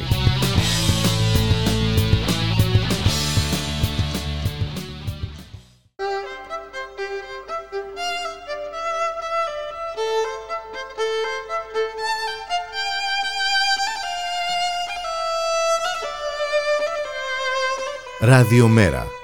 Η ανυπακοή στο ραδιόφωνο. Και από τη Θεσσαλονίκη πάμε στην Καβάλα όπου οι εργαζόμενοι στα πετρέλαια συνεχίζουν τον αγώνα τους. Ε, την περασμένη πέμπτη είχαμε το μεγάλο και μαχητικό συλλαλητήριο που πραγματοποίησαν σωματεία και φορείς. Αύριο έχουμε συναυλία στην κεντρική ε, πλατεία. Ε, περισσότερο θα μας πει ο κύριος Παναγιώτης Κουντουσιάδης είναι πρόεδρος της Πανελλήνιας Ομοσπονδίας Ενέργειας. Καλό μεσημέρι. Κύριε Καλό σας μεσημέρι. Καλό σας μεσημέρι και σε εσάς και στους ακροατές σας. Ε, αύριο λοιπόν η συναυλία ε, στην κεντρική πλατεία, συναυλία αλληλεγγύης ε, με τη Ρίτα Αντωνοπούλη και το Μανώλη Ανδρουλιδάκη. Ε. Ναι βεβαίως και διοργανώνεται στις 12 το μεσημέρι. Οι δύο καλλιτέχνες έρχονται αφιλοκερδός και τα έσοδα θα διαιτηθούν για την οικονομική στήριξη των οικογενειών των εργαζομένων που έχουν απολυθεί ήδη 28 και αναμένουμε τι θα γίνει την επόμενη εβδομάδα με τους υπόλοιπους εργαζόμενους. Γιατί σε αυτό ήθελα να πω, συνεχίζεται λοιπόν η επίσκεψη ε, εργασίας. Συνεχίζεται παρά τα τηλέφωνα που δέχονται σε καθημερινή βάση οι εργαζόμενοι τις πιέσεις και ε, το πόσο καλή πλέον είναι η εταιρεία και πόσο ε, έχει αλλάξει το προφίλ της ε, και μπαίνει σε μια άλλη ε, ημέρα τους καλεί. Ε, παρά λοιπόν όλα αυτά που γίνονται, σχεδόν το σύνολο των εργαζομένων, ένα τεράστιο ποσοστό αντιστέκεται. Ε, στέκεται στα ιδανικά και στην αξιοπρέπεια που χαρακτηρίζουν αυτόν τον αγώνα ε, και συνεχίζει την επίσκεψη εργασίας. Ε, εχθές η εταιρεία έβγαλε ένα δελτίο τύπου από το σκαλί μέχρι την Δευτέρα 7 Φεβρουαρίου να προσέλθουν στην εργασία τους γιατί από εκεί και πέρα... Μάλιστα, τελεσίγραφο λοιπόν. ναι, ναι. Ναι, ναι, θα προσλάβει λέει καινούριο προσωπικό και μάλιστα έχει ε, πολύ μεγάλη ζήτηση, οι θέσεις εκεί ε, και έχει βρει και έμπειρους, δεν ξέρω ε, τι ε, και τους έχει στείλει τελεσίγραφο ότι μέχρι τη Δευτέρα πρέπει να επιστρέφουν στη θέση εργασίας τους. Γιατί από εκεί και πέρα προφανώς αφήνει να, να εννοηθεί... Θα προχωρήσει απολύσεις. Αυτό αφήνει να εννοηθεί το δελτίο τύπου. Και βέβαια και για πρώτη φορά ομολογεί ε, στο δελτίο τύπου επίσημα ότι το δημόσιο χάνει έσοδα από τη λειτουργία των εγκαταστάσεων. Τη μη λειτουργία των εγκαταστάσεων που την επέβαλε η ίδια εταιρεία. Ε, αν θυμάστε στις παλαιότερες ε, ε, συζητήσεις που κάναμε και είχαμε πει και το γράφει και η εταιρεία βέβαια σε προγενέστερα δελτία τύπου ότι αυτή έδωσε εντολή να μην ξεκινήσει το εργοστάσιο ε, ε, αυτή έδωσε εντολή να διακοπεί το φυσικό αέριο και το καθεξής. Και μέχρι σήμερα με ευθύνη της εταιρείας δεν λειτουργούν οι εγκαταστάσεις. σήμερα με ευθύνη της ίδιας της εταιρείας δεν ε, γίνεται άντληση πετρελαίου. Με ευθύνη της εταιρείας λοιπόν χάνει έσοδα και το ελληνικό δημόσιο. Μάλιστα, από το οποίο έχει χρηματοδοτηθεί η εταιρεία. Ε, η εταιρεία ε, είναι αυτό που είπε και ο Πρωθυπουργός χθες, αν νομίζω το ανέβασε στο προφίλ του, ότι η Ελλάδα είναι λέει, μια χώρα με καταπληκτική ποιότητα ζωής. Ναι, ναι, ναι. Και ε, αν μπορεί λέει, να προσφέρει καλή εργασία και καλές απολαυές, ε, για κάποιον Έλληνα που δουλεύει έξω είναι μονόδρομος επιστροφής. Γι' αυτό λέει, έχουμε δώσει φορολογικά κίνητρα σε επιχειρήσεις για την επιστροφή των νέων. Μα αυτή την εταιρεία την ε, χρηματοδότησες με εγγύηση ελληνικού δημοσίου 100 εκατομμύρια. Πού είναι η ποιότητα ζωής για τους Έλληνες που είναι στην Ελλάδα, όχι και να έρθουν από το εξωτερικό; Και, και οι καλές απολαυές και η καλή εργασία. Είναι το πιο χαρακτηριστικό παράδειγμα. Μήπως πρέπει να πάει ο Πρωθυπουργός και ο κάθε υπουργός λίγο και από εκεί και να δει αυτούς τους εργαζόμενους και να ακούσει τα προβλήματά τους και να μην γράφουμε αυτά που γράφουμε. Γιατί θέλω να θυμίσω και σε εσάς και στο ακροατήριο ότι η εταιρεία όταν μπήκαν σε επίσκεψη εργασίας ε, στο, οι εργαζόμενοι στην, ε, και από την Εξέδρα και αποχωρήσανε γιατί έκανε απολύσεις και στην Εξέδρα Ρουμάνους πήγε, δεν έχω τίποτα με τους Ρουμάνους προς Θεό έτσι. Ναι, ναι, καταλαβαίνω. Ρουμάνους πήγε να δουλέψουν και δεν τα καταφέρανε προφανώς αφού δεν ε, έβγαλε, ε, δεν θέσανε σε λειτουργία την εξέδρα. Και καταφέρανε βέβαια να σβήσουν και οι δύο πυρσί ε, και στο χερσαίο συγκρότημα και στο θαλάσσιο συγκρότημα στην εξέδρα η πυρσί. Και η πυρσί ο κόσμος πρέπει να γνωρίζει όσο και ναι προσφέρουν ασφάλεια. Διότι στους πυρσούς όταν καίει ο πυρσός καίγονται όλα τα απαέρια και όλα τα βλαβερά αέρια και δεν πάνε άκαυστα στην ατμοσφαιρα Αυτή τη στιγμή όλα πηγαίνουν στην ατμόσφαιρα. Μάλιστα. Οπότε έχουμε και μόλυνση του περιβάλλοντος. Δεν ενδιαφέρει κανένας από την κυβέρνηση ή από τις αντίστοιχες επιτροπές να πάνε να κάνουν ελέγχους; Όλα περνάνε στον Τούκο. Αυτή είναι η καλή ποιότητα ζωής και η καταπληκτική ποιότητα ζωής. Ε, και από πλευράς ε, οικολογικής και βέβαια και πολύ περισσότερο ε, και πολύ από, από καλή εργασία και από καλές απολαβές. Το θετικό, ναι, το θετικό είναι ότι υπάρχει συμπαράσταση και αλληλεγγύη στον αγώνα σας. Ε, είναι προϋπόθεση αυτή για την συνέχιση του αγώνα γιατί έχουμε και άλλα ζητήματα ανοιχτά ε, κύριε Κουντουσιάδη και αναφέρουμε βέβαια στο, στο, στην υπόθεση της ε, Λάρκο έτσι, που και εκεί έχουμε τελεσίγραφα που οδηγούν σε απολύσεις. Προς όφελος βέβαια των ε, υποτιθέμενων επενδυτών εν ολίγης βαρύδι εργαζόμενοι για να έρθουν ανεπηρέαστα χωρίς ε, ε, υποχρεώσεις οι επενδυτές να εκμεταλλευτούν μια επιχειρήση ζωτικής σημασίας για την οικονομία της χώρας. Βεβαίως. Ε, ήδη εμείς με το που έγινε το, σαν Ομοσπονδία γνωστό το θέμα ε, βγάλαμε ανακοίνωση συμπαράστασης και το σωματείο της Καβαλόιλ έβγαλε. Ε, μιλάμε για την ίδια κατάσταση και είναι αυτό που είπα για αυτά που προσπαθεί να περάσει ο Πρωθυπουργός της χώρας σήμερα. Ε, Σήμερα το δελτίο τύπου που βγήκε από τα πέντε σωματεία που είναι στο, που δραστηριοποιούνται στο χώρο της Λάρκου και έχουν κάνει ένα συντονιστικό όργανο μιλάνε για 1.200 εργαζόμενους ε, που θα βρεθούν στο δρομο ε, ακριβώς διότι η κυβέρνηση επιλέγει να τρέξει το διαγωνισμό και ε, επιλέγει να όλους αυτούς τους εργαζόμενους οικογένειες, γιατί οι εργαζόμενοι αυτούς έχουν οικογένειες. Μιλάμε για πολύ περισσότερους επί της ουσίας εργαζόμενους, α, ανθρώπινες ε, μονάδες, οι οποίοι θα βρεθούν στον δρόμο, ε, προσπαθεί κάποιος να τους δώσει κάποιους, ε, κάτι ψίχουλα, επιδόματα και το καθεξής και να έρθει ο, ο επενδυτής ο καλός και να βρει μια καθαρή εταιρεία απαλλαγμένη από το ανθρώπινο δυναμικό τα βάρη που υποτίθεται οι μισθοί ε, βαρύνουν αυτή την, ε, την, τον επενδυτή για να ε, λειτουργήσει τι; Τους φυσικούς πόρους της ελλαδας Μιλάμε για ορεικτό πλούτο, μιλάμε για μεταλλεύματα, μιλάμε για πετρέλαιο, αλλά στο θέμα της Λάρκου, η Λάρκο τι κάνει; Βγάζει τα σπάνια μεταλλεύματα που χρειαζόμαστε σαν χώρα. Και έρχεται ο υποτιθέμενος επενδυτής να καταθέσει τις προσφορές με τι, χωρίς ανθρώπινο δυναμικό. Και η εμπειρία αυτών των ανθρώπων αύριο θα τη ζητήσει την εμπειρία προφανώς από αυτούς τους ανθρώπους. Πόσο μου.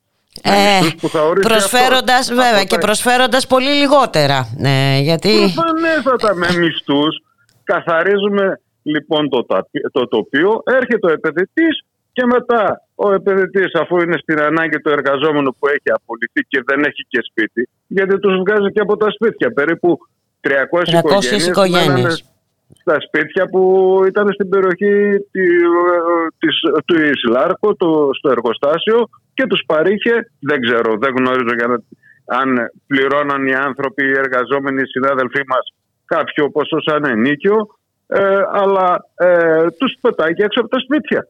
Δηλαδή τίποτα κοινωνικό κράτος πουθενά. Αποφασίζουμε αυτό το πράγμα για χάρη του επενδυτή εντός εισαγωγικών, καθαρίζουμε το τοπίο και μετά όταν θα έρθει ο επενδυτής θα κάνει ό,τι θέλει και θα πέ από θέμα μισθών για να πάρει το έμπειρο προσωπικό. Το τι θα υποφέρει η τοπική κοινωνία από όλο αυτό. Γιατί μια περιοχή προφανώς θα ζει από αυτούς τους εργαζόμενους. Όπως συμβαίνει και στην Καβάλα. Το τι θα υποφέρουν αυτοί οι εργαζόμενοι, οι οικογένειές τους, δεν μας ενδιαφέρει. Όλα στους επενδυτές. Ποιους επενδυτές. Έτσι είναι οι επενδύσεις. Έτσι τις είχαμε οραματιστεί τις επενδύσεις στην Ελλάδα. Ουσιαστικά δεν πρόκειται για επενδύσεις, έτσι, για εξυπηρετήσεις ε, μιλάμε κύριε Κουντουσιάδη. Και βέβαια το, το ζητούμενο είναι ένα. Ε, εργατικό δυναμικό χωρίς ε, δικαιώματα και με χαμηλούς μισθούς. Δηλαδή μιλάμε ένα εργαζόμενο σε καθεστώς δουλείας επί της ουσίας. Έτσι, που θα εξαρτώνται κάθε φορά από τις ε, προθέσεις των ε, εργοδοτών.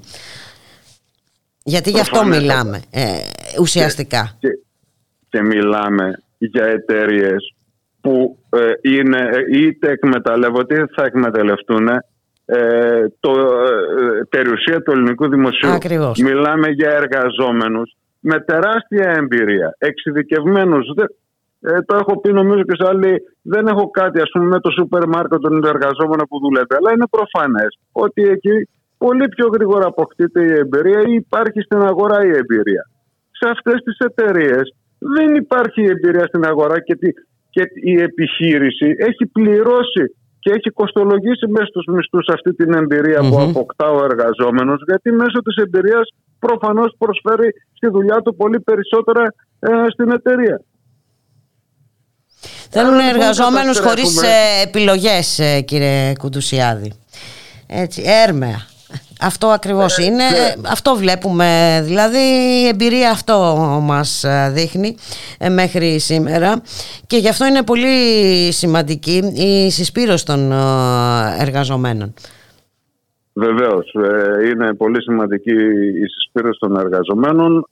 Είναι πολύ σημαντική η στήριξη που υπάρχουν από ε, πάρα πολλούς ε, φορείς ε, σε αυτούς τους εργαζόμενους. Είμαι σίγουρος ότι το ίδιο θα υπάρξει και στη Λάρκο.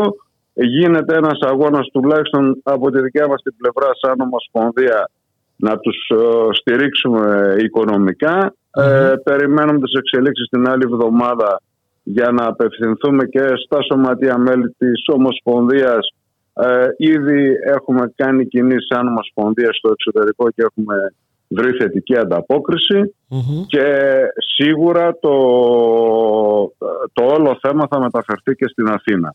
Ε, υπάρχει ένας σχεδιασμός προφανώς πάντα στη συνεννόηση με το σωματειο ε, έχουμε να αντιμετωπίσουμε αυτή τη στιγμή μέχρι 20 Φεβρουαρίου ε, να κατατεθούν οι απολογίες στο σύνολο των εργαζομένων αλλά ειδικά του Διοικητικού Συμβουλίου ε, για, γιατί το, η μήνυση που κατέθεσε η εταιρεία ε, έχει, εμπεριέχει και ψευδός κακουργήματα.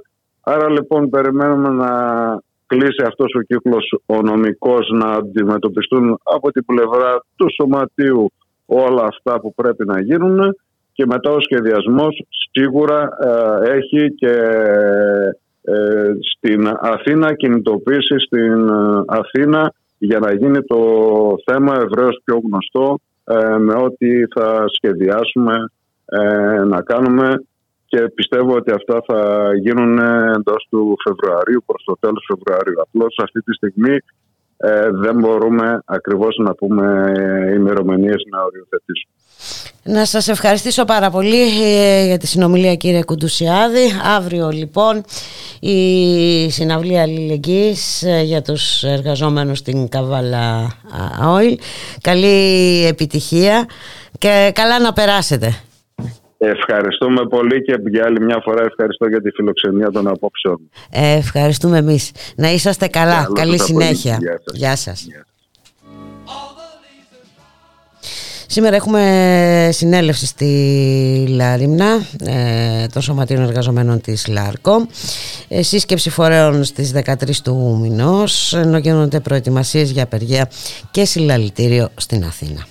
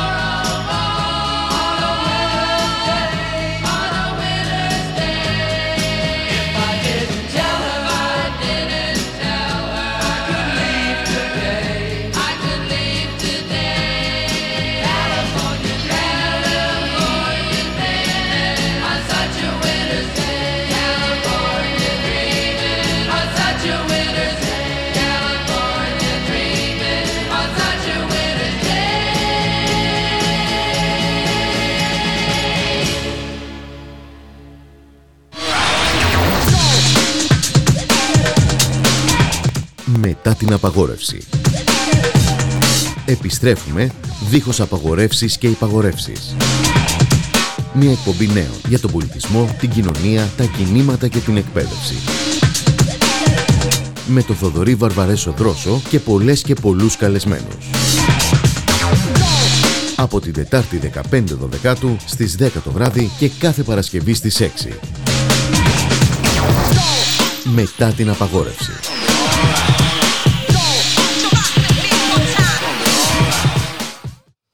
Μία και οχτώ πρώτα λεπτά στον ήχο Γιώργος Νομικό, στην παραγωγή Γιάννα Θανασίου, στο μικρόφωνο η Μπουλίκα Μιχαλοπούλου και στο στόχαστρο της ε, κυβέρνησης ε, δεν έχει, δεν έχει βρεθεί μόνο η δημόσια υγεία, η δημόσια παιδεία αλλά και η ασφάλιση.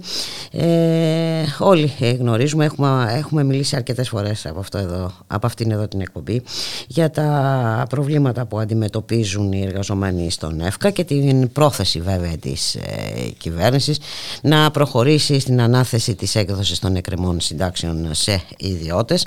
Να καλωσορίσουμε τον κύριο Χρήστο Βαγενά, οργανωτικό γραμματέα της Ομοσπονδίας Εργαζομένων Οργανισμούς Κοινωνικής Πολιτικής. Καλό σας μεσημέρι κύριε Βαγενά. Ναι, γεια σας. Ε, κύριε Μιχαλοπούλου. Ε, πολυμέτωπη η επίθεση της ε, κυβέρνησης κύριε Βαγενά τα περιλαμβάνει όλα. Και βέβαια δεν θα έλειπε η δημόσια κοινωνική ασφάλιση. Έτσι, έτσι ακριβώς είναι το νομοσχέδιο το καινούργιο για τον ΕΦΚΑ είναι ξανά άλλο ένα πλήγμα και στη δημόσια κοινωνική ασφάλιση και είναι ένα περαιτέρω βήμα στην προσπάθεια ιδιωτικοποίησης του δημόσιου τομέα. Ε, είναι το, το, το, το τρίτο κατά σειρά νομοσχέδιο του Χατζηδάκη που αφορά ε, ιδιωτικοποίηση στη δημόσια κοινωνική ασφάλιση και συνολικά στο δημόσιο τομέα.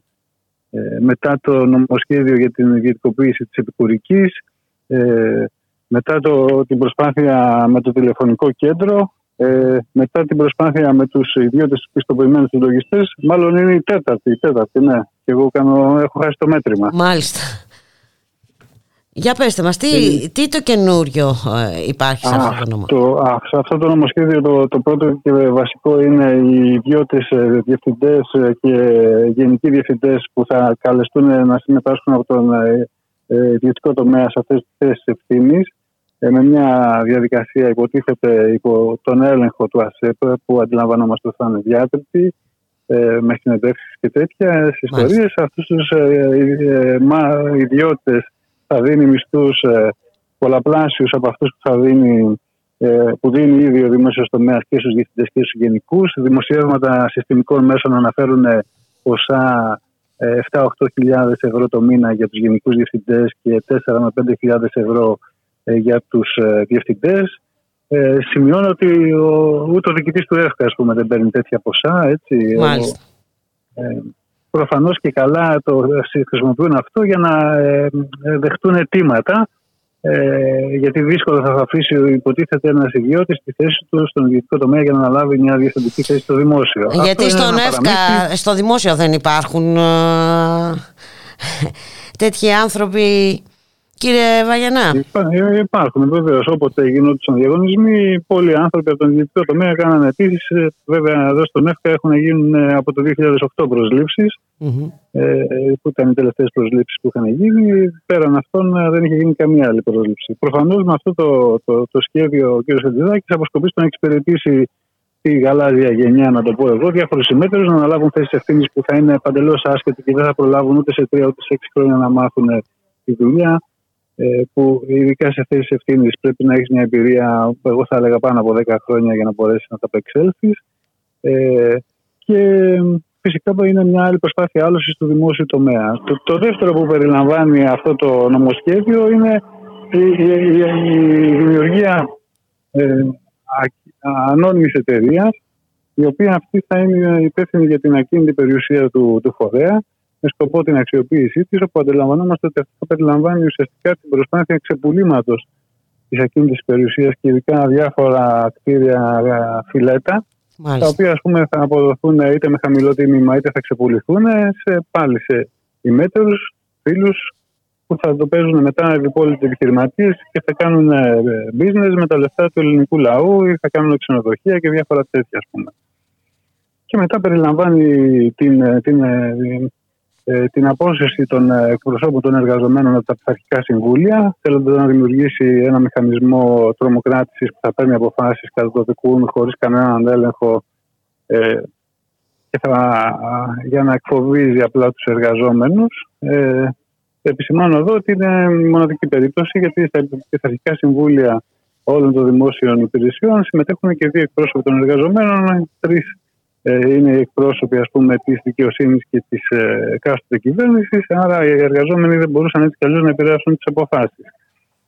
Ε, και περιλαμβάνει τελευταίο ας πούμε ε, είναι το ζήτημα με τις ε, με προμήθειες όπου, όπου δίνει τη δυνατότητα να γίνονται διάφορες προμήθειες χωρίς τις διαδικασίες που, που υπάρχουν συνολικά στο δημόσιο τομέα που περιλαμβάνουν κάποιους ελέγχους ε, κάποιες ε, προθεσμίες, κάποιες προϋποθέσεις προφανώς για να, γιατί ο ΕΦΚΑ είναι πλέον ένας τεράστιος οργανισμός που έχει ανάγκη πολλά υλικά, πολλά πράγματα οπότε οι δουλειές θέλουν να, να γίνονται όλες ε, με, σε απευθείας και φωτογραφικές ε, διαδικασίες ικανοποιώντας κάποια συμφέροντα σε ένα προς την κοινωνική ασφάλιση ε, όπως αναμένουμε. Υπάρχει και κάτι άλλο όμως κύριε Βαγενά, υπάρχει και η εξατομίκευση των μισθών για το προσωπικό του ΕΦΚΑ. Ε, δηλαδή εδώ έχουμε τη, ναι, ναι. Ε, την ενίσχυση αρχής της παραγωγικότητας. Τι σημαίνει αυτό; Ναι, ναι.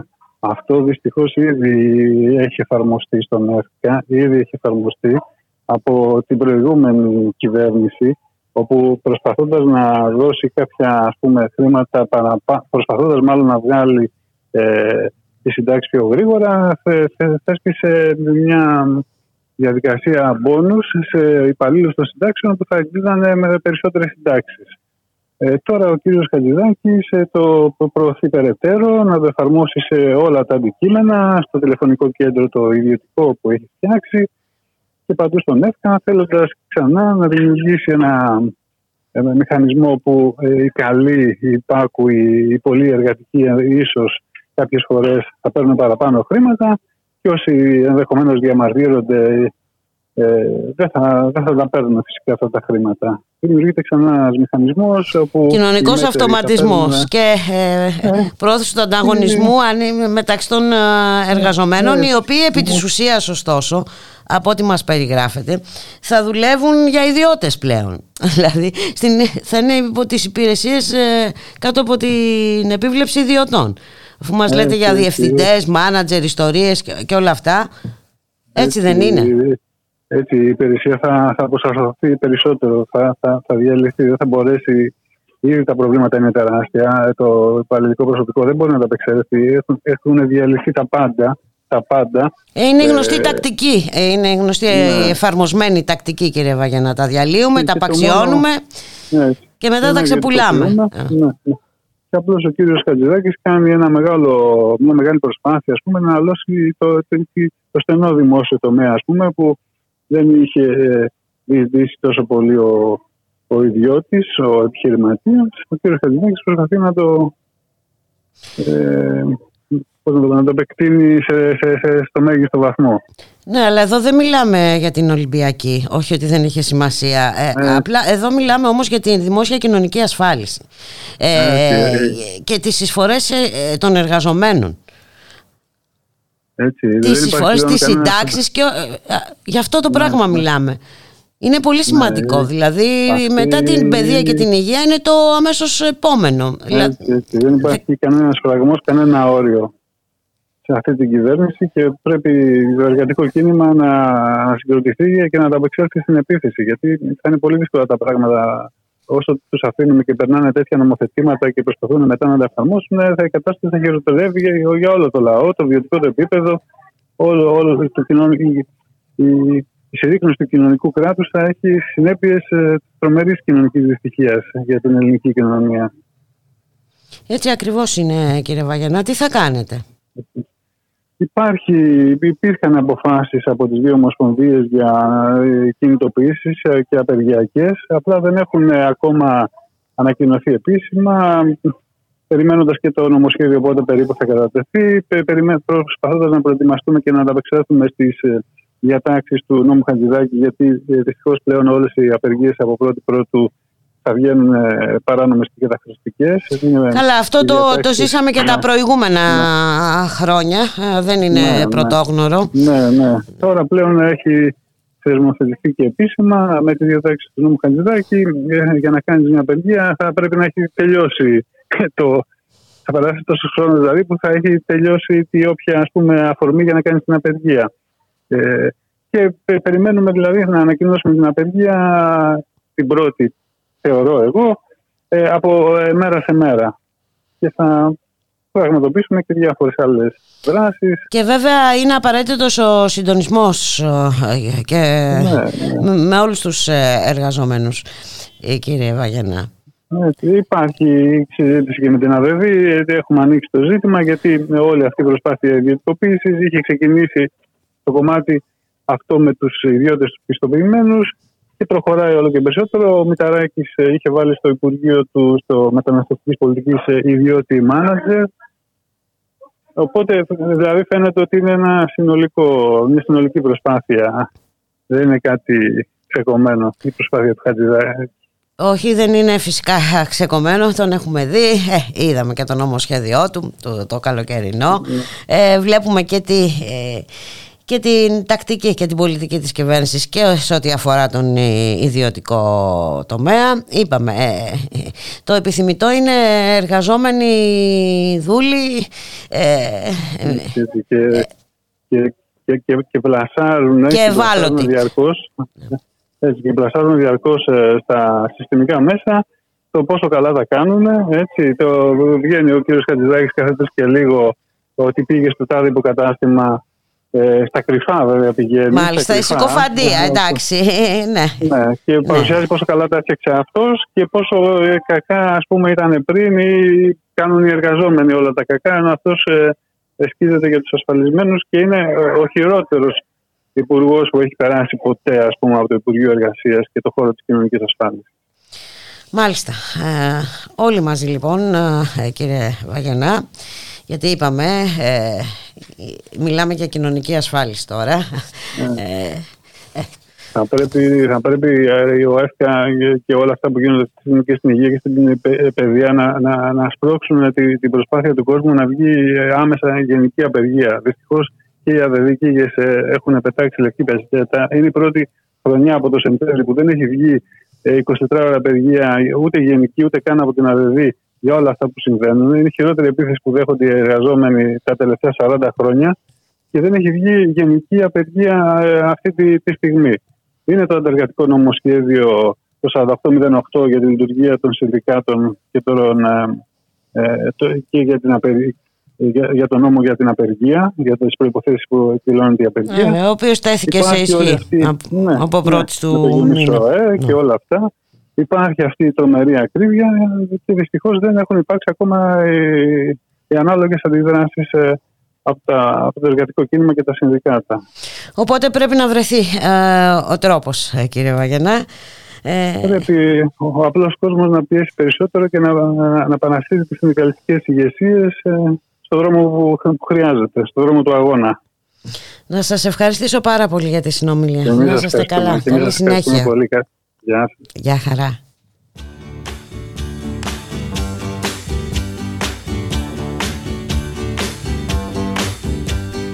Sugar.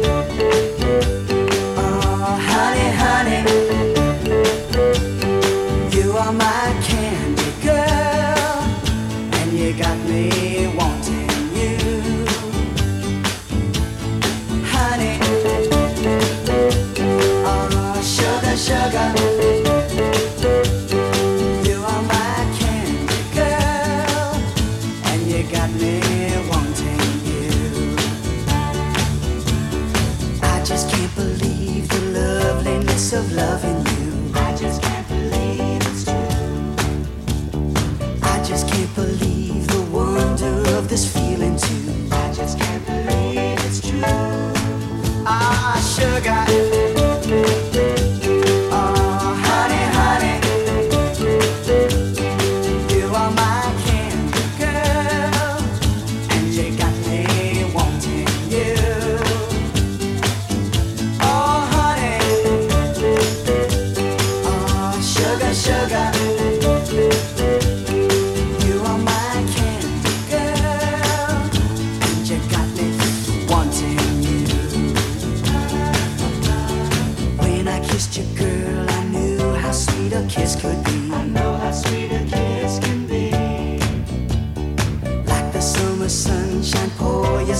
Over me.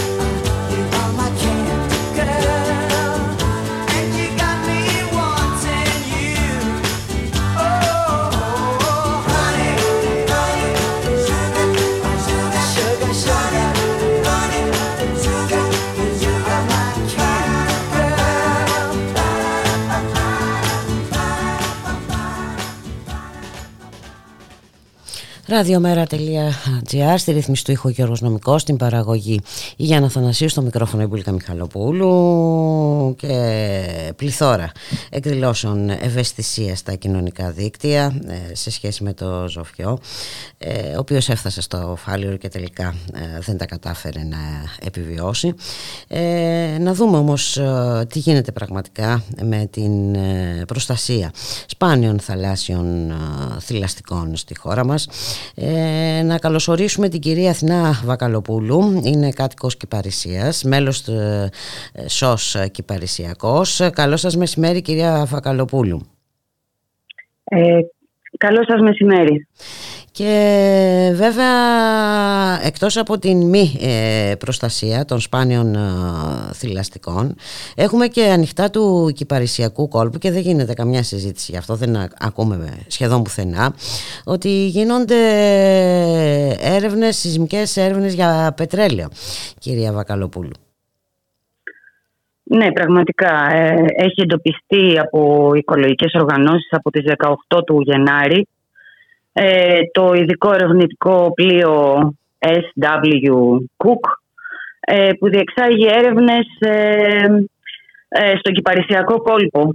Ε, σεισμικές εκρήξεις ε, που έχουν πολύ μεγάλες επιπτώσεις ε, σε όλα τα κοιτόδη και τις θαλάσσιες χελώνες που είναι ο τόπος ε, που ζουν εδώ πέρα.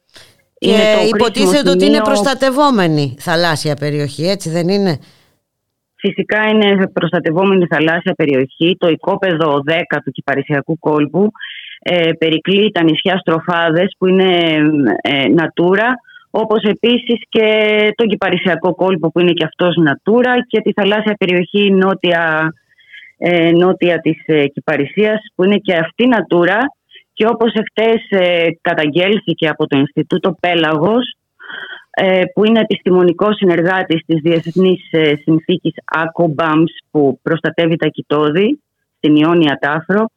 Ε, το ερευνητικό σκάφος ε, έχει μπει ήδη μέσα σε περιοχές Natura.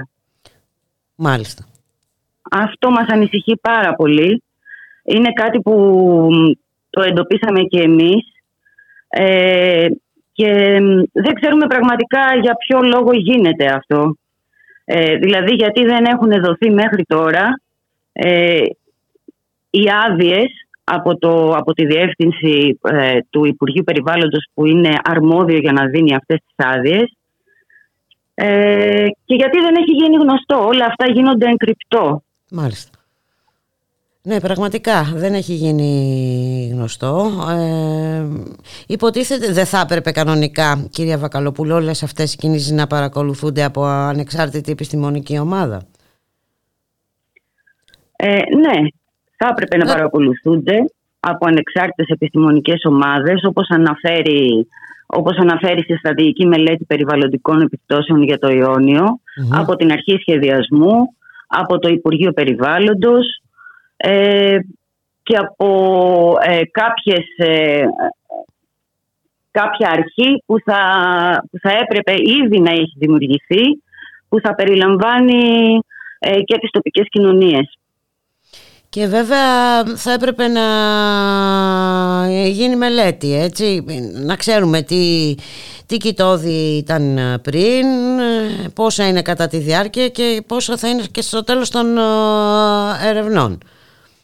Ακριβώς. Γιατί πραγματικά Ακριβώς τότε έτσι είναι. κανείς δεν ξέρει τι γίνεται, ε, δεν έχει την παραμικρή ιδέα. Έτσι δεν είναι; Έτσι είναι και όπως σας είπα και πριν ήδη παραβιάζονται ε, περιοχές που δεν θα έπρεπε να αγγιχτούν μέσα σε περιοχές Natura ε, και το Υπουργείο ε, ε, ε, έχει ας πούμε αυτό που λέμε σιγή ηχθείως διατηρεί αυτή την, ε, τη συμπεριφορά όπως και ε, η εταιρεία που διεξάγει τις έρευνες που είναι τα ΕΛΠΕ στην οποία έχει παραχωρηθεί το οικόπεδο 10 Μάλιστα. όπως και ο, μ, η ΕΔΕΒ που είναι η αρχή που, ε, που, ε, για τους υδρογονάνθρακες. Μμμ. Μάλιστα. Ε, Ε, εμείς δεν ξέρουμε κάπως τι- ε, τι πρέπει άλλο να να αντιμετωπιστεί όμως ε, αυτό. Ε, πρέπει να υπάρξουν ε, κινήσεις, δεν ξέρω, μηνύσεις, ε, ε, κάπως πρέπει να αντιμετωπιστεί και πρέπει να προστατευτεί και το θαλάσσιο περιβάλλον από τις ενέργειες αυτές που συνεχίζονται όπως μας λέτε μόλις χθες ε, και πάλι χθες ε, μπήκανε ε, στην περιοχή Natura. Ναι, μπήκαν στην περιοχή Natura. Εμείς από τη μεριά μας έχουμε ενημερώσει, έχουμε στείλει όλα τα στοιχεία που έχουμε στην περιφέρεια Πελοποννήσου. Έχουμε στείλει στο Δήμο, στον οικείο Δήμο μας, στο Δήμο Τριφυλίας. Ε, έχουμε στείλει στη Διεύθυνση Αδειοδοτήσεων που είναι υπεύθυνη για αυτό που συμβαίνει ε, στο, του Υπουργείου Περιβάλλοντος. Ε, στους βουλευτές του νομού ε, στις οικολογικές οργανώσεις και περιμένουμε να δούμε Μάλιστα. τι- Ο- ο- πώς ε, θα έχετε κινηθούμε. ενημερώσει δηλαδή εσείς από την ε, πλευρά σας και περιμένετε υπάρχει Ναι, όπου ανταπόκριση; μπορούμε. Ε, προς το παρόν όχι δεν υπάρχει καμία ανταπόκριση. Ε, εκτός από τις οικολογικές οργανώσεις, το Πέλαγος, το WWF, ε, την Greenpeace που συνεχώς βγάζουν δελτία και ανακοινώσεις. Ε, όλοι οι άλλοι είναι σαν να, μην, ε, σαν να μην υπάρχει αυτό το γεγονός. Δηλαδή αυτή τη στιγμή συμβαίνει καταπάτηση διεθνών συνθήκων και, του, και της ίδιας της ελληνικής νομοθεσίας και όλοι ε, κάνουν σαν να, μην, ε, σαν να μην υπάρχει τίποτα, σαν να μην συμβαίνει κάτι. Να βάλουμε στη συζήτηση και τον συνάδελφο Γιώργη Χρήστου. Γιώργη. Κυρία Βακαλοπούλου, στην Ήπειρο, ξέρετε ότι γινόντουσαν και εκεί έρευνες για εξορίξη υδρογονανθράκων, έτσι. Στην Ήπειρο, Ναι. ε, για να τους πείσουν, στην περίπτωση που υποτι... βρίσκανε υδρογονάνθρακες, για να τους πείσουν να δεχτούν μια τέτοια ε, νέα πραγματικότητα, τους έλεγαν ότι θα δημιουργηθούν χιλιάδες θέσεις εργασίας. Χιλιάδες. 1800 ήταν, αν θυμάμαι καλά. Λοιπόν, τη στιγμή που θα α, καταστραφόντουσαν χιλιάδες άλλες που, ο, μέσα από τις οποίες υπάρχουν ε, χρόνια τώρα, κτηνοτρόφοι, ε, αλληλείς κτλ, κτλ. Σε μια τέτοια περίπτωση, σε εσάς τι, θα- τι θα γίνει; Σε μια τέτοια περίπτωση σε εμάς θα είναι η απόλυτη καταστροφή. Δηλαδή εδώ οι περισσότερες πόλεις και τα χωριά μας είναι παράκτιες. Ναι. Είναι Άρα ζουν από την ναυσιπλοεία, Αλία, ο έτσι. Ναι, η ναυσιπλοεία, ε, η αλληλεία, ο τουρισμός, ο ίδιος, ε, η αγροτική παραγωγή, όλα αυτά εξαρτώνται από την υγεία των οικοσυστημάτων που έχουμε γύρω μας. Η ασφάλεια των ακτών, ε, τα πάντα. Ο κόσμος Όπως γνωρίζει καταλαβαίνετε, αυτό. Δηλαδή, Ναι, ναι. οι ανθρώπινοι πληθυσμοί ε, είμαστε άμεσα εξαρτώμενοι από όλα αυτά και γι' αυτό ε, υπόκεινται σε τόσο ε, ιδιαίτερο καθεστώς ε, προστασίας. Μμμ. Ο κόσμος πώς αντιδρά; Ε, Το βλέπει με Ο θετικό κόσμος- μάτι ένα τέτοιο ενδεχόμενο ή είναι αρνητικός; Γιατί ε, θα, θα γεμίσει, τι να σας πω, φανταστείτε με ε, ε, μία πλατφόρμα, θαλάσσια πλατφόρμα τύπου πρίνου εκεί πέρα, έτσι. Ναι, και ακόμα Και μεγαλύτερη. ακόμα μεγαλύτερη, ναι. Αυτό που ο Πρίνος, ας πούμε, είναι μια σχετικά μικρή μονάδα. Εδώ πέρα ε, λένε ότι υπάρχει και πετρέλαιο και αέριο, δεν ξέρω. Το θέμα είναι ότι, ότι αυτό έρχεται, ας πούμε, εκτός των άλλων και σε μεγάλη αντίθεση με ό,τι συμβαίνει ας πούμε παγκόσμια και στην Ευρώπη ε, για, το, για την κρισιμότητα ας πούμε, της αλλαγής του κλιματος και τις συμφωνίες ε, της Ελλάδας για εναρμόνιση της εθνικής νομοθεσίας σε σχέση με τη μείωση ως και ουδετεροποίηση ας πούμε, από τα ορυκτά καύσιμα, του αποτυπώματος δηλαδή της χώρας μας. Και όμως αυτά συμβαίνουν ε, ταυτόχρονα. Και όλο αυτό ναι, είναι μια κατάσταση που... Ναι, ο κόσμος, ο, ο- ε, ε, δεν μου απαντήσετε, ο κόσμος το βλέπει με θετικό μάτι μια, μια τέτοια εξέλιξη στην περίπτωση που βρεθούν υδρογονάνθρακες ή αντιδρά. Ε, Με το Ο δεδομένο κόσμος, ότι θα ο αλλάξει, κόσμος, θα αλλάξει ναι. η ζωή τους, θα καταστραφούν, πολλοί θα αναγκαστούν, εφόσον δεν θα έχουν δουλειά, να είναι στην ανεργία, να Ίσως μεταναστεύσουν. πολλοί Υπάρχουν ακόμα πολλά δεν ενδεχόμενα έχουν, τέτοια, ε, έτσι. ίσως πολλοί ακόμα δεν έχουν κάτσει ας πούμε, να, ε, να δούνε πραγματικά τις επιπτώσεις. Να τους θυμίσετε Όπως και την πολλά περίπτωση άλλα της πράγματα Χαλκιδικής, αφήνονται καλό θα να είναι, γίνουν. ε, να, να δούμε και τι έγινε πάνω στην ε, Χαλκιδική. Ε, Με την καταστροφή του περιβάλλοντος. με την ε. καταστροφή του περιβάλλοντος ε, που υποτίθεται ότι θα έφερνε και νέες θέσεις εργασίας ε, και τελικά όλο αυτό ήταν ε, ένα ψέμα επί της ουσίας Ναι. και το περιβάλλον καταστράφηκε και άνθρωποι έχασαν τις δουλειές τους και άνθρωποι απειλούνται ε, να χάσουν τις ε, δουλειές τους. Έτσι είναι, είναι δηλαδή αυτό το Οπότε αυτό που θέλω πούμε να πω εισαγωγικά, υπάρχουν ε, παραδείγματα απτά, ορατά ε, για να πιστούν οι πολίτες ότι αυτό θα είναι καταστροφή για την περιοχή. Υπάρχουν πάρα πολλά παραδείγματα και εμείς τα έχουμε εκθέσει συνεχώς και αυτό κάνουμε Μμμ. κάθε μέρα. Μμμ. Ε, όμως ε, πρέπει να καταλάβουν ότι ε, όλα αυτά είναι ένα παραμύθι. Δηλαδή μας λένε ε, ότι η απελευθέρωση της ενέργειας ε, θα φέρει τις μειώσεις ας πούμε τη- της ε, τιμολόγησης του ρεύματος όμως αυτό Ναι, καλά. φαίνεται, φαίνεται να, είναι- να, υπά- να, είναι, να συμβαίνει το ακριβώς αντίθετο έτσι. Μμμ. Η απελευθέρωση της ενέργειας έφερε καταρχάς ε, τη μεγάλη τιμολογιακή Ακριβώς έφερε μεγάλες αύξηση. αυξήσεις. Έτσι. Ναι. Ναι. Ε, Το πόσες θέσεις τώρα εργασίας θα χαθούν εδώ στις τοπικές κοινωνίες δεν μπορούμε να τις υπολογίσουμε. Και δεν, έχουν, δεν έχει γίνει και κάποια μελέτη γι' αυτό. Μμμ. Ε, δηλαδή είναι μια, μια, ένα μεγάλο έλλειμμα αυτό το ότι δεν υπάρχει κάποια μελέτη στις επιπτώσεις ε, της οικονομίας ε, των περιοχών μας και όλων των περιοχών της Ελλάδας, στην Κρήτη, στην Ήπειρο, όπου ακόμα και σε όλο το Ιόνιο. Μην ξεχνάμε ότι σε όλο το Ιόνιο είναι 11 περιοχές ε, που είναι σε παραχώρηση σε διάφορες ε, πετρελαϊκές εταιρείες για να κάνουν εξορίξεις. Και ίσως ε, η περιοχή μας να είναι η αρχή. Πρέπει να χτυπήσει καμπανάκι Ακριβώς. και για όλες, ε, όλα τα νησιά του Ιωνίου και όλες τις περιοχές ε, στο Ιόνιο.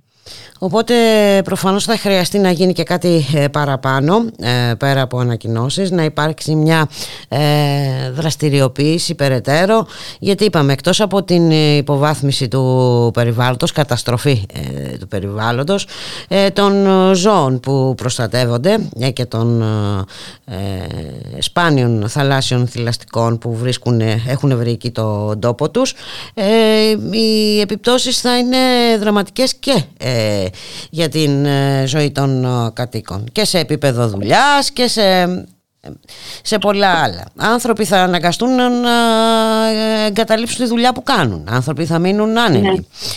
Θέλω να πω, ε, χρειάζεται μια παραπάνω δραστηριοποίηση, ε, μια παραπάνω ενημέρω, προσπάθεια ενημέρωσης.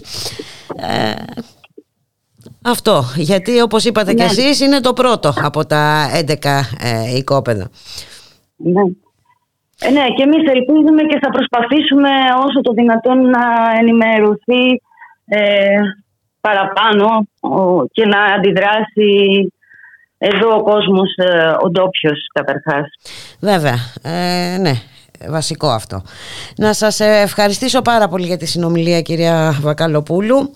Και εγώ σας ευχαριστώ πολύ. Θα τα ξαναπούμε, ε, να δούμε πώς ε, προχωράνε τα πράγματα. Να είσαστε καλά.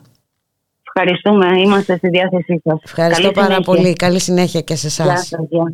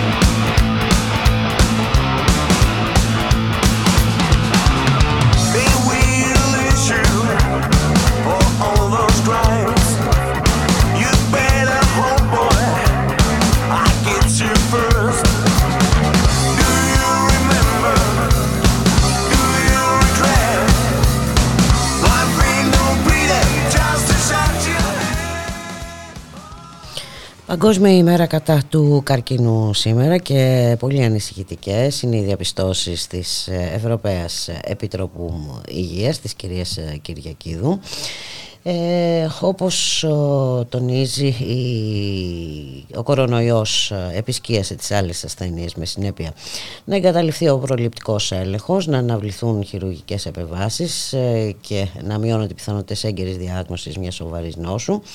Σύμφωνα με στοιχεία της Ευρωπαϊκής Επιτροπής, έως και ένα στα δύο άτομα με πιθανά συμπτώματα καρκίνου δεν παραπέφθηκε επιγόντως για διάγνωση και ένας στους πέντε καρκινοπάθη στην Ευρώπη εξακολουθεί να μην λαμβάνει επί του παρόντος ε, τη χειρουργική ή χημειοθεραπευτική θεραπεία που χρειάζεται. Να καλωσορίσουμε ε, σε αυτό το σημείο την κυρία Ευτυχία Αρτέμι, είναι ψυχοθεραπεύτρια στο κέντρο Ήμερος ε, για την ψυχολογική υποστήριξη ασθενών με καρκίνο. Καλό σας μεσημέρι κυρία Αρτέμι. Καλό μεσημέρι. Ευχαριστώ πολύ κυρία Μιχαλοπούλου για την πρόσκληση και το βήμα που μου δίνετε να πω ε, κάποια πράγματα έτσι σημαντικά ίσως για τους ακροατές σας με αφορμή αυτή την παγκόσμια μέρα. Ε, Και βέβαια τα πράγματα με τον κορονοϊό έχουν γίνει πολύ δύσκολα ε, για Ε, τους ε. α, ασθενείς ε, με καρκίνο. Ναι, η αλήθεια είναι αυτή και συμφωνώ έτσι πολύ με τα, και με τα στοιχεία που είπατε πριν. Ε, Εμείς στο Κέντρο ημέρας για την ψυχολογική υποστήριξη ασθενών με καρκίνο δουλεύουμε 20 χρόνια α, προσφέροντας ε, ψυχολογική υποστήριξη στους- στους ασθενείς αλλά και στο οικείο περιβάλλον. Τα τελευταία δύο χρόνια έχουμε και μια επιπλέον δυσκολία, είναι τα, η πανδημία ε, που ε, αποτέλεσε ένα εμπόδιο για όλους. Ε, εμείς ευτυχώς σαν ε, μονάδα καταφέραμε και ανταποκριθήκαμε και συνεχίσαμε να προσφέρουμε τις υπηρεσίες μας παρόλη την ε, δύσκολη εξωτερική πραγματικότητα αξιοποιώντας την τεχνολογία. Οπότε τα ραντεβού μας συνεχίσαμε να τα κάνουμε ε, μέσω Skype, μέσω διάφορων πλατφόρμων ε, διαδικτυακών, ε, τηλεφωνικά έτσι, σε κάποιες περιπτώσεις που οι άνθρωποι είναι πιο ηλικιωμένοι και όχι εξοικειωμένοι με την τεχνολογία. Ε, πάντως δεν τους αφήσαμε μόνους τους. Αυτό Και είναι νομίζω ότι πολύ- Αυτό είναι το πιο σημαντικό. Ναι, ναι, είναι πολύ Προσαρμοστήκαμε θετικό. αρκετά γρήγορα. Ε, βέβαια, να πούμε ότι αυτό έρχεται πολύ συχνά στη συνεδρία. Ο φόβος, ε, η αλλαγή με την, με την πανδημία, ο φόβος των ασθενών έχει μεγαλώσει, που ήδη η ζωή τους ήταν πολύ δύσκολη και ψυχικά και, ε, και σωματικά, αλλά πλέον Καταλαβαίνουμε αισθάνονται ε, μεγαλύτερο και φόβο. τις επιπτώσεις στην ψυχική τους ε, υγεία λόγω των ε, πολλών δυσκολιών. Ε, Υπάρχουν έχουμε δει, δυσκολίες βέβαια, και έχουμε στην δει, επαφή με τις δημόσιες και τις ιδιωτικές ε, δομές υγείας που είπατε και εσείς. Έχουν αναβληθεί ε, οι προληπτικοί έλεγχοι γιατί φοβούνται ότι θα κολλήσουν ε, κάτι. Ε, μ, δεν μπορούν να βρουν ραντεβού. Ασθενούν και οι γιατροί τους, να το πούμε και αυτό. Ότι υπάρχουν και πολλές αναρωτικές γιατρών και δεν μπορούν να έρθουν σε επαφή και με τους γιατρούς τους. Το νοσηλευτικό προσωπικό που έχει μειωθεί, όλα αυτά έχουν επηρεάσει την, ε, τη φροντίδα τους και έχει μεγαλώσει το φόβο και το άγχος τους για την υγεία τους. Έχουν απομονωθεί αρκετά, ακόμη περισσότερο, ειδικά οι νοσοκατασταλμένοι. Ε, μ, ε, νιώθουν μόνοι, νιώθουν θλιμμένοι, που ούτως ή άλλως αυτά τα συναισθήματα τα είχαν με τη διάγνωση του καρκίνου. Φανταστείτε με το, με το πέρασμα έτσι της ε, πανδημίας πόσο έχει επιβαρυνθεί όλη αυτή η, η κατάσταση, η συναισθηματική. Βέβαια ε, και μιλάμε τώρα για τη χώρα μας. Ε, ακούσαμε ε, τα στοιχεία για την Ευρώπη αλλά ε, εδώ τα πράγματα θα έλεγα ότι είναι ιδιαίτερος ε, δυσάρεστα γιατί έχουμε δει νοσοκομεία να μετατρέπονται σε νοσοκομεία μιας ε, νόσου. Ε, έχουμε δει αναβολή χειρουργείων ε, αποφάσεις για αναβολές χειρουργείων. Δηλαδή ε, ιδιαίτερα επιβαρυντική η κατάσταση. Είναι Για- πολύ επιβαρυντική. Ε, εμείς αυτό που προσπαθούμε να πούμε στους ασθενείς μας, καταρχήν τους δίνουμε ε, τη δυνατότητα να εκφράσουν όλα αυτά τα συναισθηματα του φόβου, της αγωνίας, του θυμού για το σύστημα, ε, πώς θα τους προστατεύει ή όχι, ε, της απειλής που βιώνουν και λόγω του καρκίνου και λόγω της πανδημίας. Και τους ενισχύουμε στο να μην αφήνουν τις εξετάσεις τους, να ε, μένουν σταθεροί στις ε, θεραπευτικές τους ε, συναντήσεις με τον γιατρό τους, ε, παίρνοντας τις προφυλάξεις φυσικά, αλλά όλη αυτή η αγωνία δεν γίνεται να μην, να μην υπάρχει και να μην μεταφέρεται, να μην επικοινωνείται και, στο, και στους ασθενείς αλλά και στους ε, συγγενείς. Και αυτοί σηκώνουν πολύ μεγάλο βάρος βέβαια. Ε, και με τους οποίους τα θέματα που έρχονται είναι, είναι σχεδόν τα ίδια. Είναι αυτή η αδυναμία μπροστά σε όλο αυτό που συμβαίνει. Ε, και βέβαια καταλαβαίνουμε πόσο σημαντική είναι μια ψυχολογική στήριξη αυτών των α, ανθρώπων, κυρία Αρτέμι. Είναι πολύ σημαντικό να έχουν κάποιον να επικοινωνήσουν αυτό το, α- αυτό το βάρος που νιώθουν, τα συναισθήματά τους, γιατί πολλές φορές δεν μπορούν να τα επικοινωνήσουν στο οικείο περιβάλλον. Το οικείο περιβάλλον ε, και το ίδιο είναι πολύ επιβαρημένο με τη διάγνωση, οπότε και ο ασθενής δεν θέλει να στεναχωρεί τους, ε, την οικογένειά του. Οι συγγενείς δεν αντέχουν και εκείνοι να ακούνε καμιά φορά όλα αυτά που, που σκέφτεται ο ασθενής. Οπότε εμείς στο κέντρο ημέρας δίνουμε έτσι το χώρο και το χρόνο να επεξεργαστούν όλα αυτά τα συναισθήματα, τα δύσκολα συναισθήματα που έχουν ε, και έρχονται σε εμάς σε, ε, σε όποια φάση τη ασθένεια. Δηλαδή, σε εμάς μπορεί να έρθει κάποιος και με τη διάγνωση, ε, στην αρχή δηλαδή και μετά ε, με, την, ε, με τις χημειοθεραπείες μπορεί να αποφασίσει να έρθει να επεξεργαστεί ψυχικά αυτά που του συμβαίνουν. Και οι υπηρεσίες μας είναι δωρεάν και αυτό νομίζω ότι είναι το πιο σημαντικό. Ναι, και πολύ, να ε, υποστεί. πολύ σημαντικό σε τέτοιες Όπως ε, και το συνθήκες ότι- και με τέτοια οικονομική ε, Και επιβάρηση. δεν υπάρχουν, συγγνώμη, σας διακόπτω, δεν υπάρχουν και αναμονές που ακούμε σε κάποιες υπηρεσίες μετά από ένα μήνα το ραντεβού κτλ. Εμείς έχουμε φροντίσει σε αυτούς τους ανθρώπους που ο χρόνος είναι πραγματικά πολύτιμο, τα ραντεβού να δίνονται πολύ άμεσα και από εξειδικευμένο προσωπικό, από ψυχιάτρους, ψυχοθεραπευτέ, ε, κοινωνική λειτουργό, ε, χωρο, χωροκινητική θεραπεύτρια που κάνει τεχνικέ χαλάρωση και να τους καλύπτουμε έτσι σε, σε ένα μεγάλο βαθμό σε αυτά που έχουν ανάγκες. Αποτελώντας και εμείς βέβαια τον κρίκο μιας αλυσίδας έτσι ε, πολλών υπηρεσιών και των νοσοκομείων και των ογκολογικών κλινικών, προσπαθούμε να στηρίξουμε ε, τους ανθρώπους αυτούς και τις οικογένειές τους. Πολύ σημαντικό το έργο σας ε, κυρία Αρτέμι. Ε, πώς, σας, πώς σας βρίσκει ε, κανείς. ε; Ε, καταρχήν, ε, ε, μπορεί να μπει στο, στο, στον υπολογιστή του και να Μμμ. μας ψάξει ως Μμμ. κέντρο ημέρας για την ψυχολογική υποστήριξη ασθενών με καρκίνο. Μμμ. Είμαστε Φιλελλήνων 34 ε, στο Σύνταγμα. Σύνταγμα. Ο, στο Σύνταγμα απέναντι από το ΖΑΠ και ο χώρος είναι πραγματικά, επειδή είμαστε η μοναδική υπηρεσία που το κάνει αυτό στην Ελλάδα και δωρεάν, με εξειδικευμένο προσωπικό και όχι με θελοντές. Ε, το Σύνταγμα είναι ε, το, το κέντρο της πρωτεύουσας, οπότε επιλέξαμε αυτό το χώρο για να είναι εύκολη και η πρόσβαση σε όλους. Να είναι προσβάσιμο, μάλιστα. Και τα τηλέφωνα είναι 210-32-33-401 που εκεί θα μιλήσουμε με τη γραμματεία να πούνε έτσι δύο πράγματα και από εκεί και πέρα ε, να θα ακολουθήσει ένα ραντεβού με κάποιον ε, από το προσωπικό. Ε, να σας ρωτήσω κάτι άλλο. Σε αυτά τα δύο χρόνια θέλετε. ε, πανδημίας ε, ε, έχουν αυξηθεί οι άνθρωποι που έχουν ζητήσει τη βοήθειά σας; Ναι, έχουν αυξηθεί οι άνθρωποι ε, και ξέρετε ποιο είναι το θέμα, ότι καμιά φορά έρχεται το θέμα της πανδημίας να επισκιάσει και το θέμα του καρκίνου. Ε, εκεί που μιλάγαμε δηλαδή για τον καρκίνο και το φόβο μπροστά στην, ε, στην απειλή του καρκίνου, τώρα μιλάμε για, την, για το φόβο μην ασθενήσει κάποιος με, με κορονοϊό. Ε, βέβαια τώρα ο κίνδυνος είναι κοινός για όλους τους ανθρώπους. Ε, αλλά οι καρκινοπαθείς ε, μέσα από αυτές τις δυσκολίες να προσεγγίσουν τον γιατρό τους, να προσεγγίσουν τα νοσοκομεία, να κάνουν τις εξετάσεις τους, ε, καταλαβαίνετε ότι έχουν μεγάλη ανάγκη να επικοινωνήσουν με κάποιον ειδικό που κάπως θα το στηρίξει. Αν όχι ιατρικά όπως εμείς, ψυχολογικά. Υπάρχει αυτή η ανάγκη να, να πάρουν μια, μια βοήθεια. Και ευτυχώς οι άνθρωποι παίρνουν βοήθεια και αυτό νομίζω ότι είναι το μήνυμα που πρέπει να πούμε σε όλους, ε, όχι μόνο στους ασθενείς με καρκίνο, στους ανθρώπους που αισθάνονται ότι ε, βαρύ αυτό το κλίμα, γιατί όλοι υποφέρουμε από αυτό το, ε, από τα τελευταία δύο χρόνια, από αυτό που συμβαίνει, να ζητάνε βοήθεια. Δεν χρειάζεται να το περνάνε μόνοι τους. Υπάρχουν υπηρεσίες, ε, υπάρχει προσωπικό ε, ε, και δημόσια και ιδιωτικά, αλλά και δημόσια πάνω στα κέντρα ψυχικής υγείας να παίρνουν βοήθεια. Υπάρχουν τηλεφωνικές γραμμές να αναζητούν ε, κάπου μια βοήθεια για να πούνε αυτό που, που αισθάνονται. Είναι πολύ σημαντικό. Είναι Γιατί πο- όλη αυτή η κατάσταση μας έκανε να αποξενωθούμε κιόλας, να μην έχουμε και κάποιον να, να μιλήσουμε. Έτσι. Η μοναξιά έχει μεγαλώσει, η απόσταση έχει μεγαλώσει. Βέβαια. Ε, και πού να τα πει. Και όλες αισθάνονται τα ίδια με σένα. Οπότε νομίζω να μην φοβόμαστε να καταφύγουμε σε έναν ειδικό και να πάρουμε μια επαγγελματική βοήθεια. Ακόμη και για λίγο άγχος που έχουμε. Δεν πειράζει. Αξίζει και αυτό να το μοιραστούμε, να το πούμε, να πάρουμε ανακούφιση.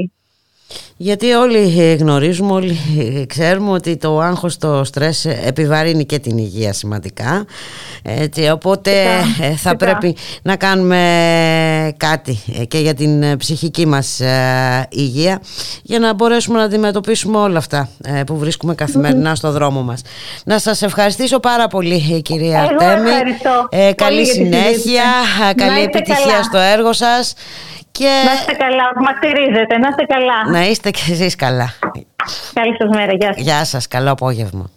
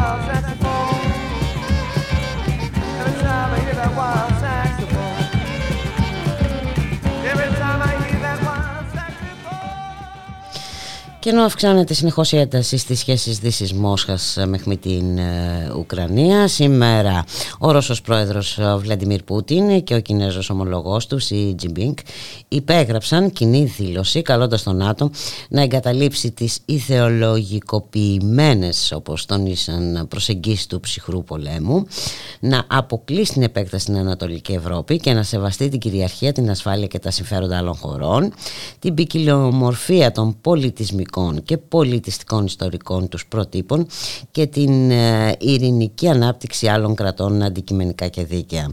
Οι δύο ηγέτες κατήγγειλαν το σχηματισμό μπλοκ ασφαλείας στην περιοχή Ασίας Ειρηνικού και επέκριναν τη σύναψη του αμυντικού συμφώνου Άουκους μεταξύ Ηνωμένων Πολιτειών Βρετανίας και Αυστραλίας και δεσμεύτηκαν επίσης να εντείνουν τη συνεργασία τους για να αποτρέψουν έγχρωμες επαναστάσεις και εξωτερικές παρεμβάσεις. Δεσμεύτηκαν παράλληλα να εμβαθύνουν περαιτέρω τον στρατηγικό συντονισμό.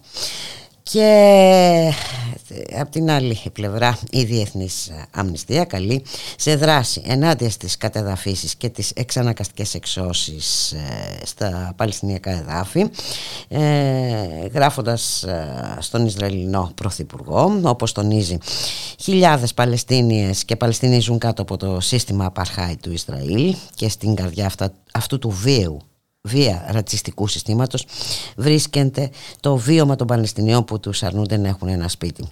Όπως τονίζει η Διεθνής Αμνηστία για πάνω από 73 χρόνια, το Ισραήλ έχει εξαναγκαστικά εκτοπίσει ολόκληρες Παλαιστινιακές κοινότητες και έχει γκρεμίσει εκατοντάδες χιλιάδες σπίτια Παλαιστινίων προκαλώντας τρομερό τραύμα και πόνο.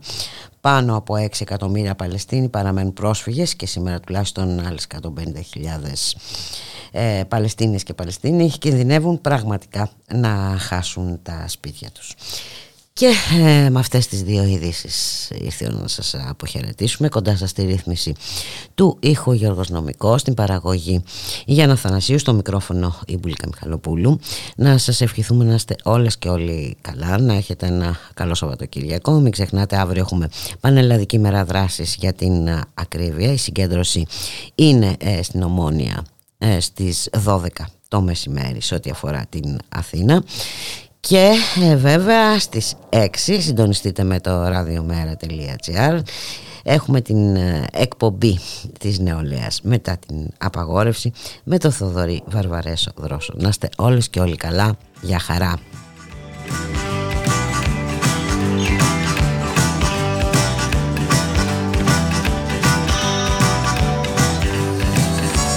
I took a tour to Texas, and from Waco I called you. Day by day, no answer, and a big blue bonnet blue. I'm singing and they're dancing, but I'm feeling big deep bad. I'm Sweetwater beat, and I'm Texas City sad. The rhythm keeps me living, but have you heard the news? There's a sad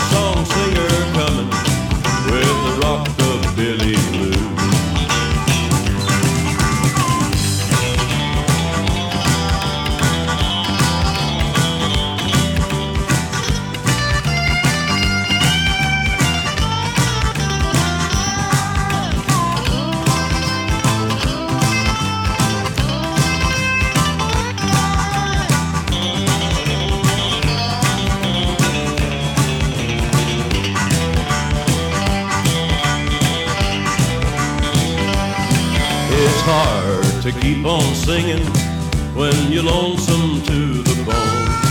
Ten thousand happy people, but I'm San Antone alone.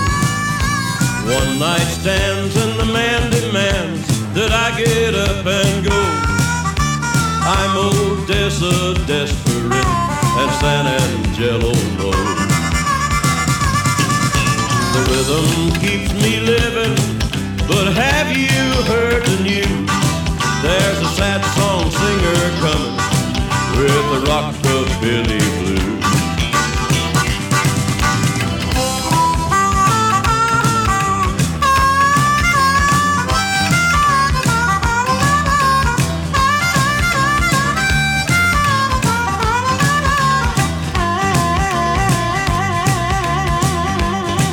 It's the same old tune and temple about the loving I ain't had.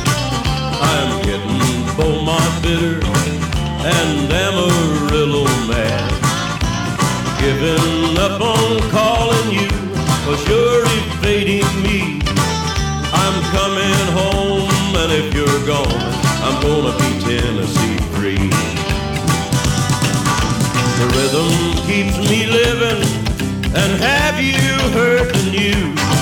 There's a sad song with the rock of Billy Blue.